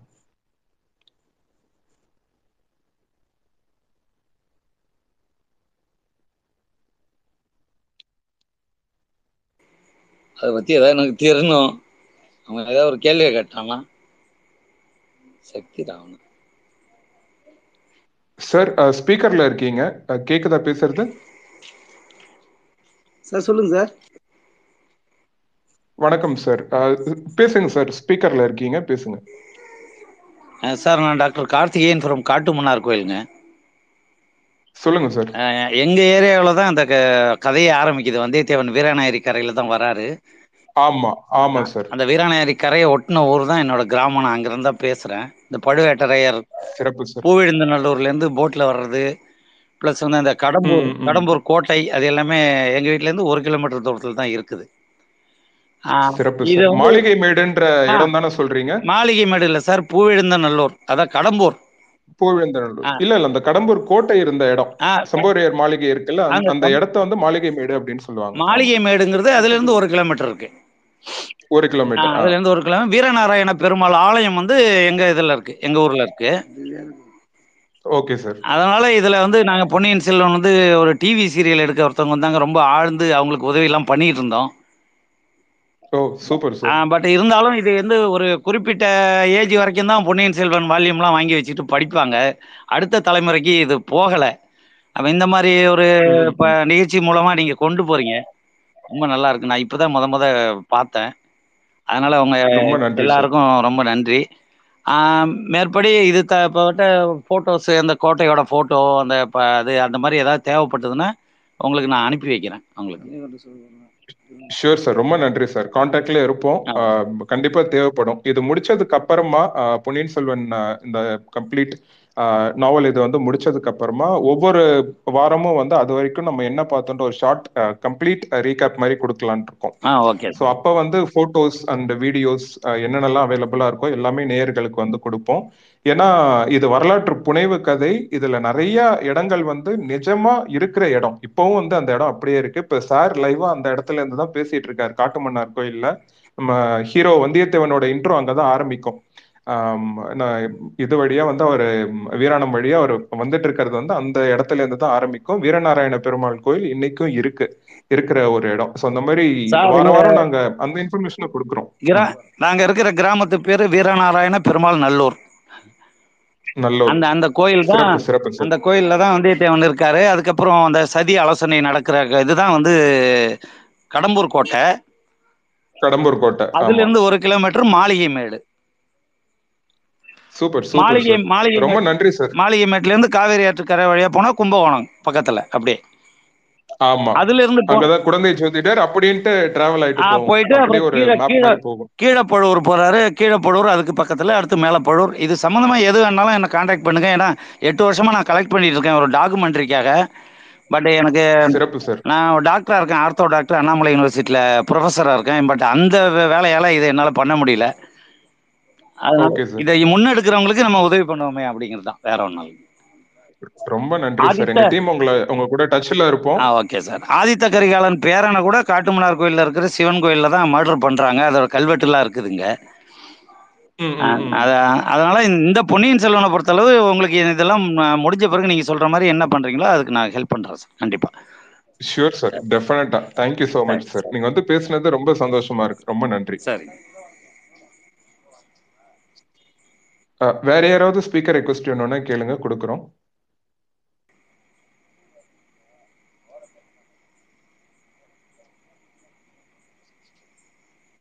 ஓகே, புதுசா ஸ்பீக்கர் ரெக்வெஸ்ட் எதுவும் இல்லை. வந்திருந்த நேயர்கள் அனைவருக்கும் வணக்கம். மீண்டும் அடுத்த வாரம் ஞாயிற்றுக்கிழமை சாயந்தரம் ஏழு மணிக்கு பொன்னியின் செல்வன் கீ வெளியில உங்க எல்லாரையும் சந்திக்கிறோம். நன்றி.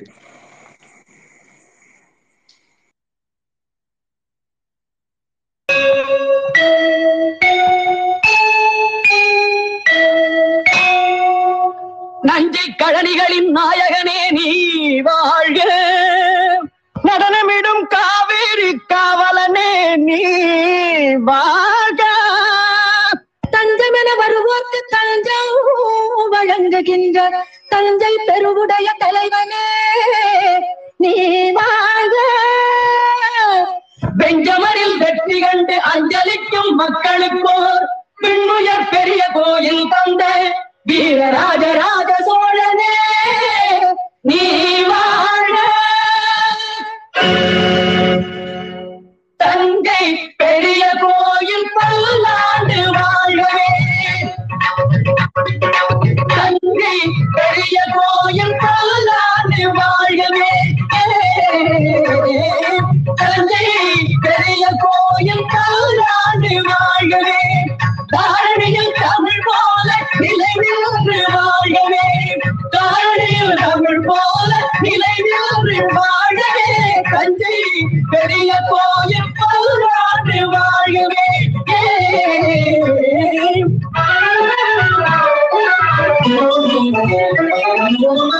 மூன்று நிலங்களுக்கும் குடி சூடினான், புவனம் முழுதும் புலி பொறித்த கொடி நாட்டினான், மூன்று நிலங்களுக்கும் குடி சூடினான், புவனம் முழுதும் புலி பொறித்த கொடி நாட்டினான், தோன்றும் இடங்களில் தன் புகழ் நாட்டினான், தோன்றும் இடங்களில் தன் புகழ் நாட்டினான், என்றும் சோழர் பரம்பரைக்கே வழிகாட்டினான், சோழர் பரம்பரைக்கே வழிகாட்டினான், சோழன் வழிகாட்டினான்.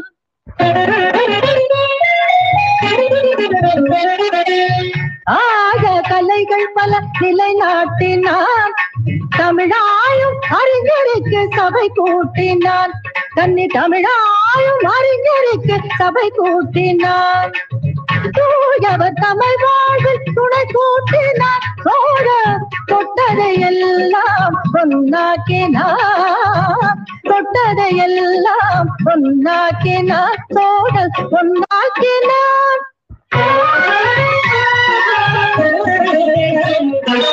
அறம் காக்க அறச்சாலை உருவாக்கினார்,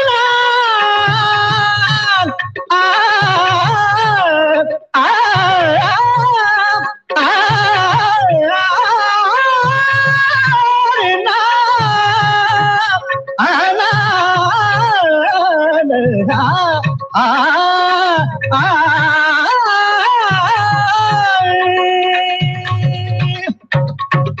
காக்க அறச்சாலை உருவாக்கினார், மரம் காக்க படைச்சாலை உருவாக்கினார், உயர் கல்வி கூடங்கள் உருவாக்கினார், பக்தி வளர்ந்திட ஆலயம் உருவாக்கினார், சோழம் உருவாக்கினார்.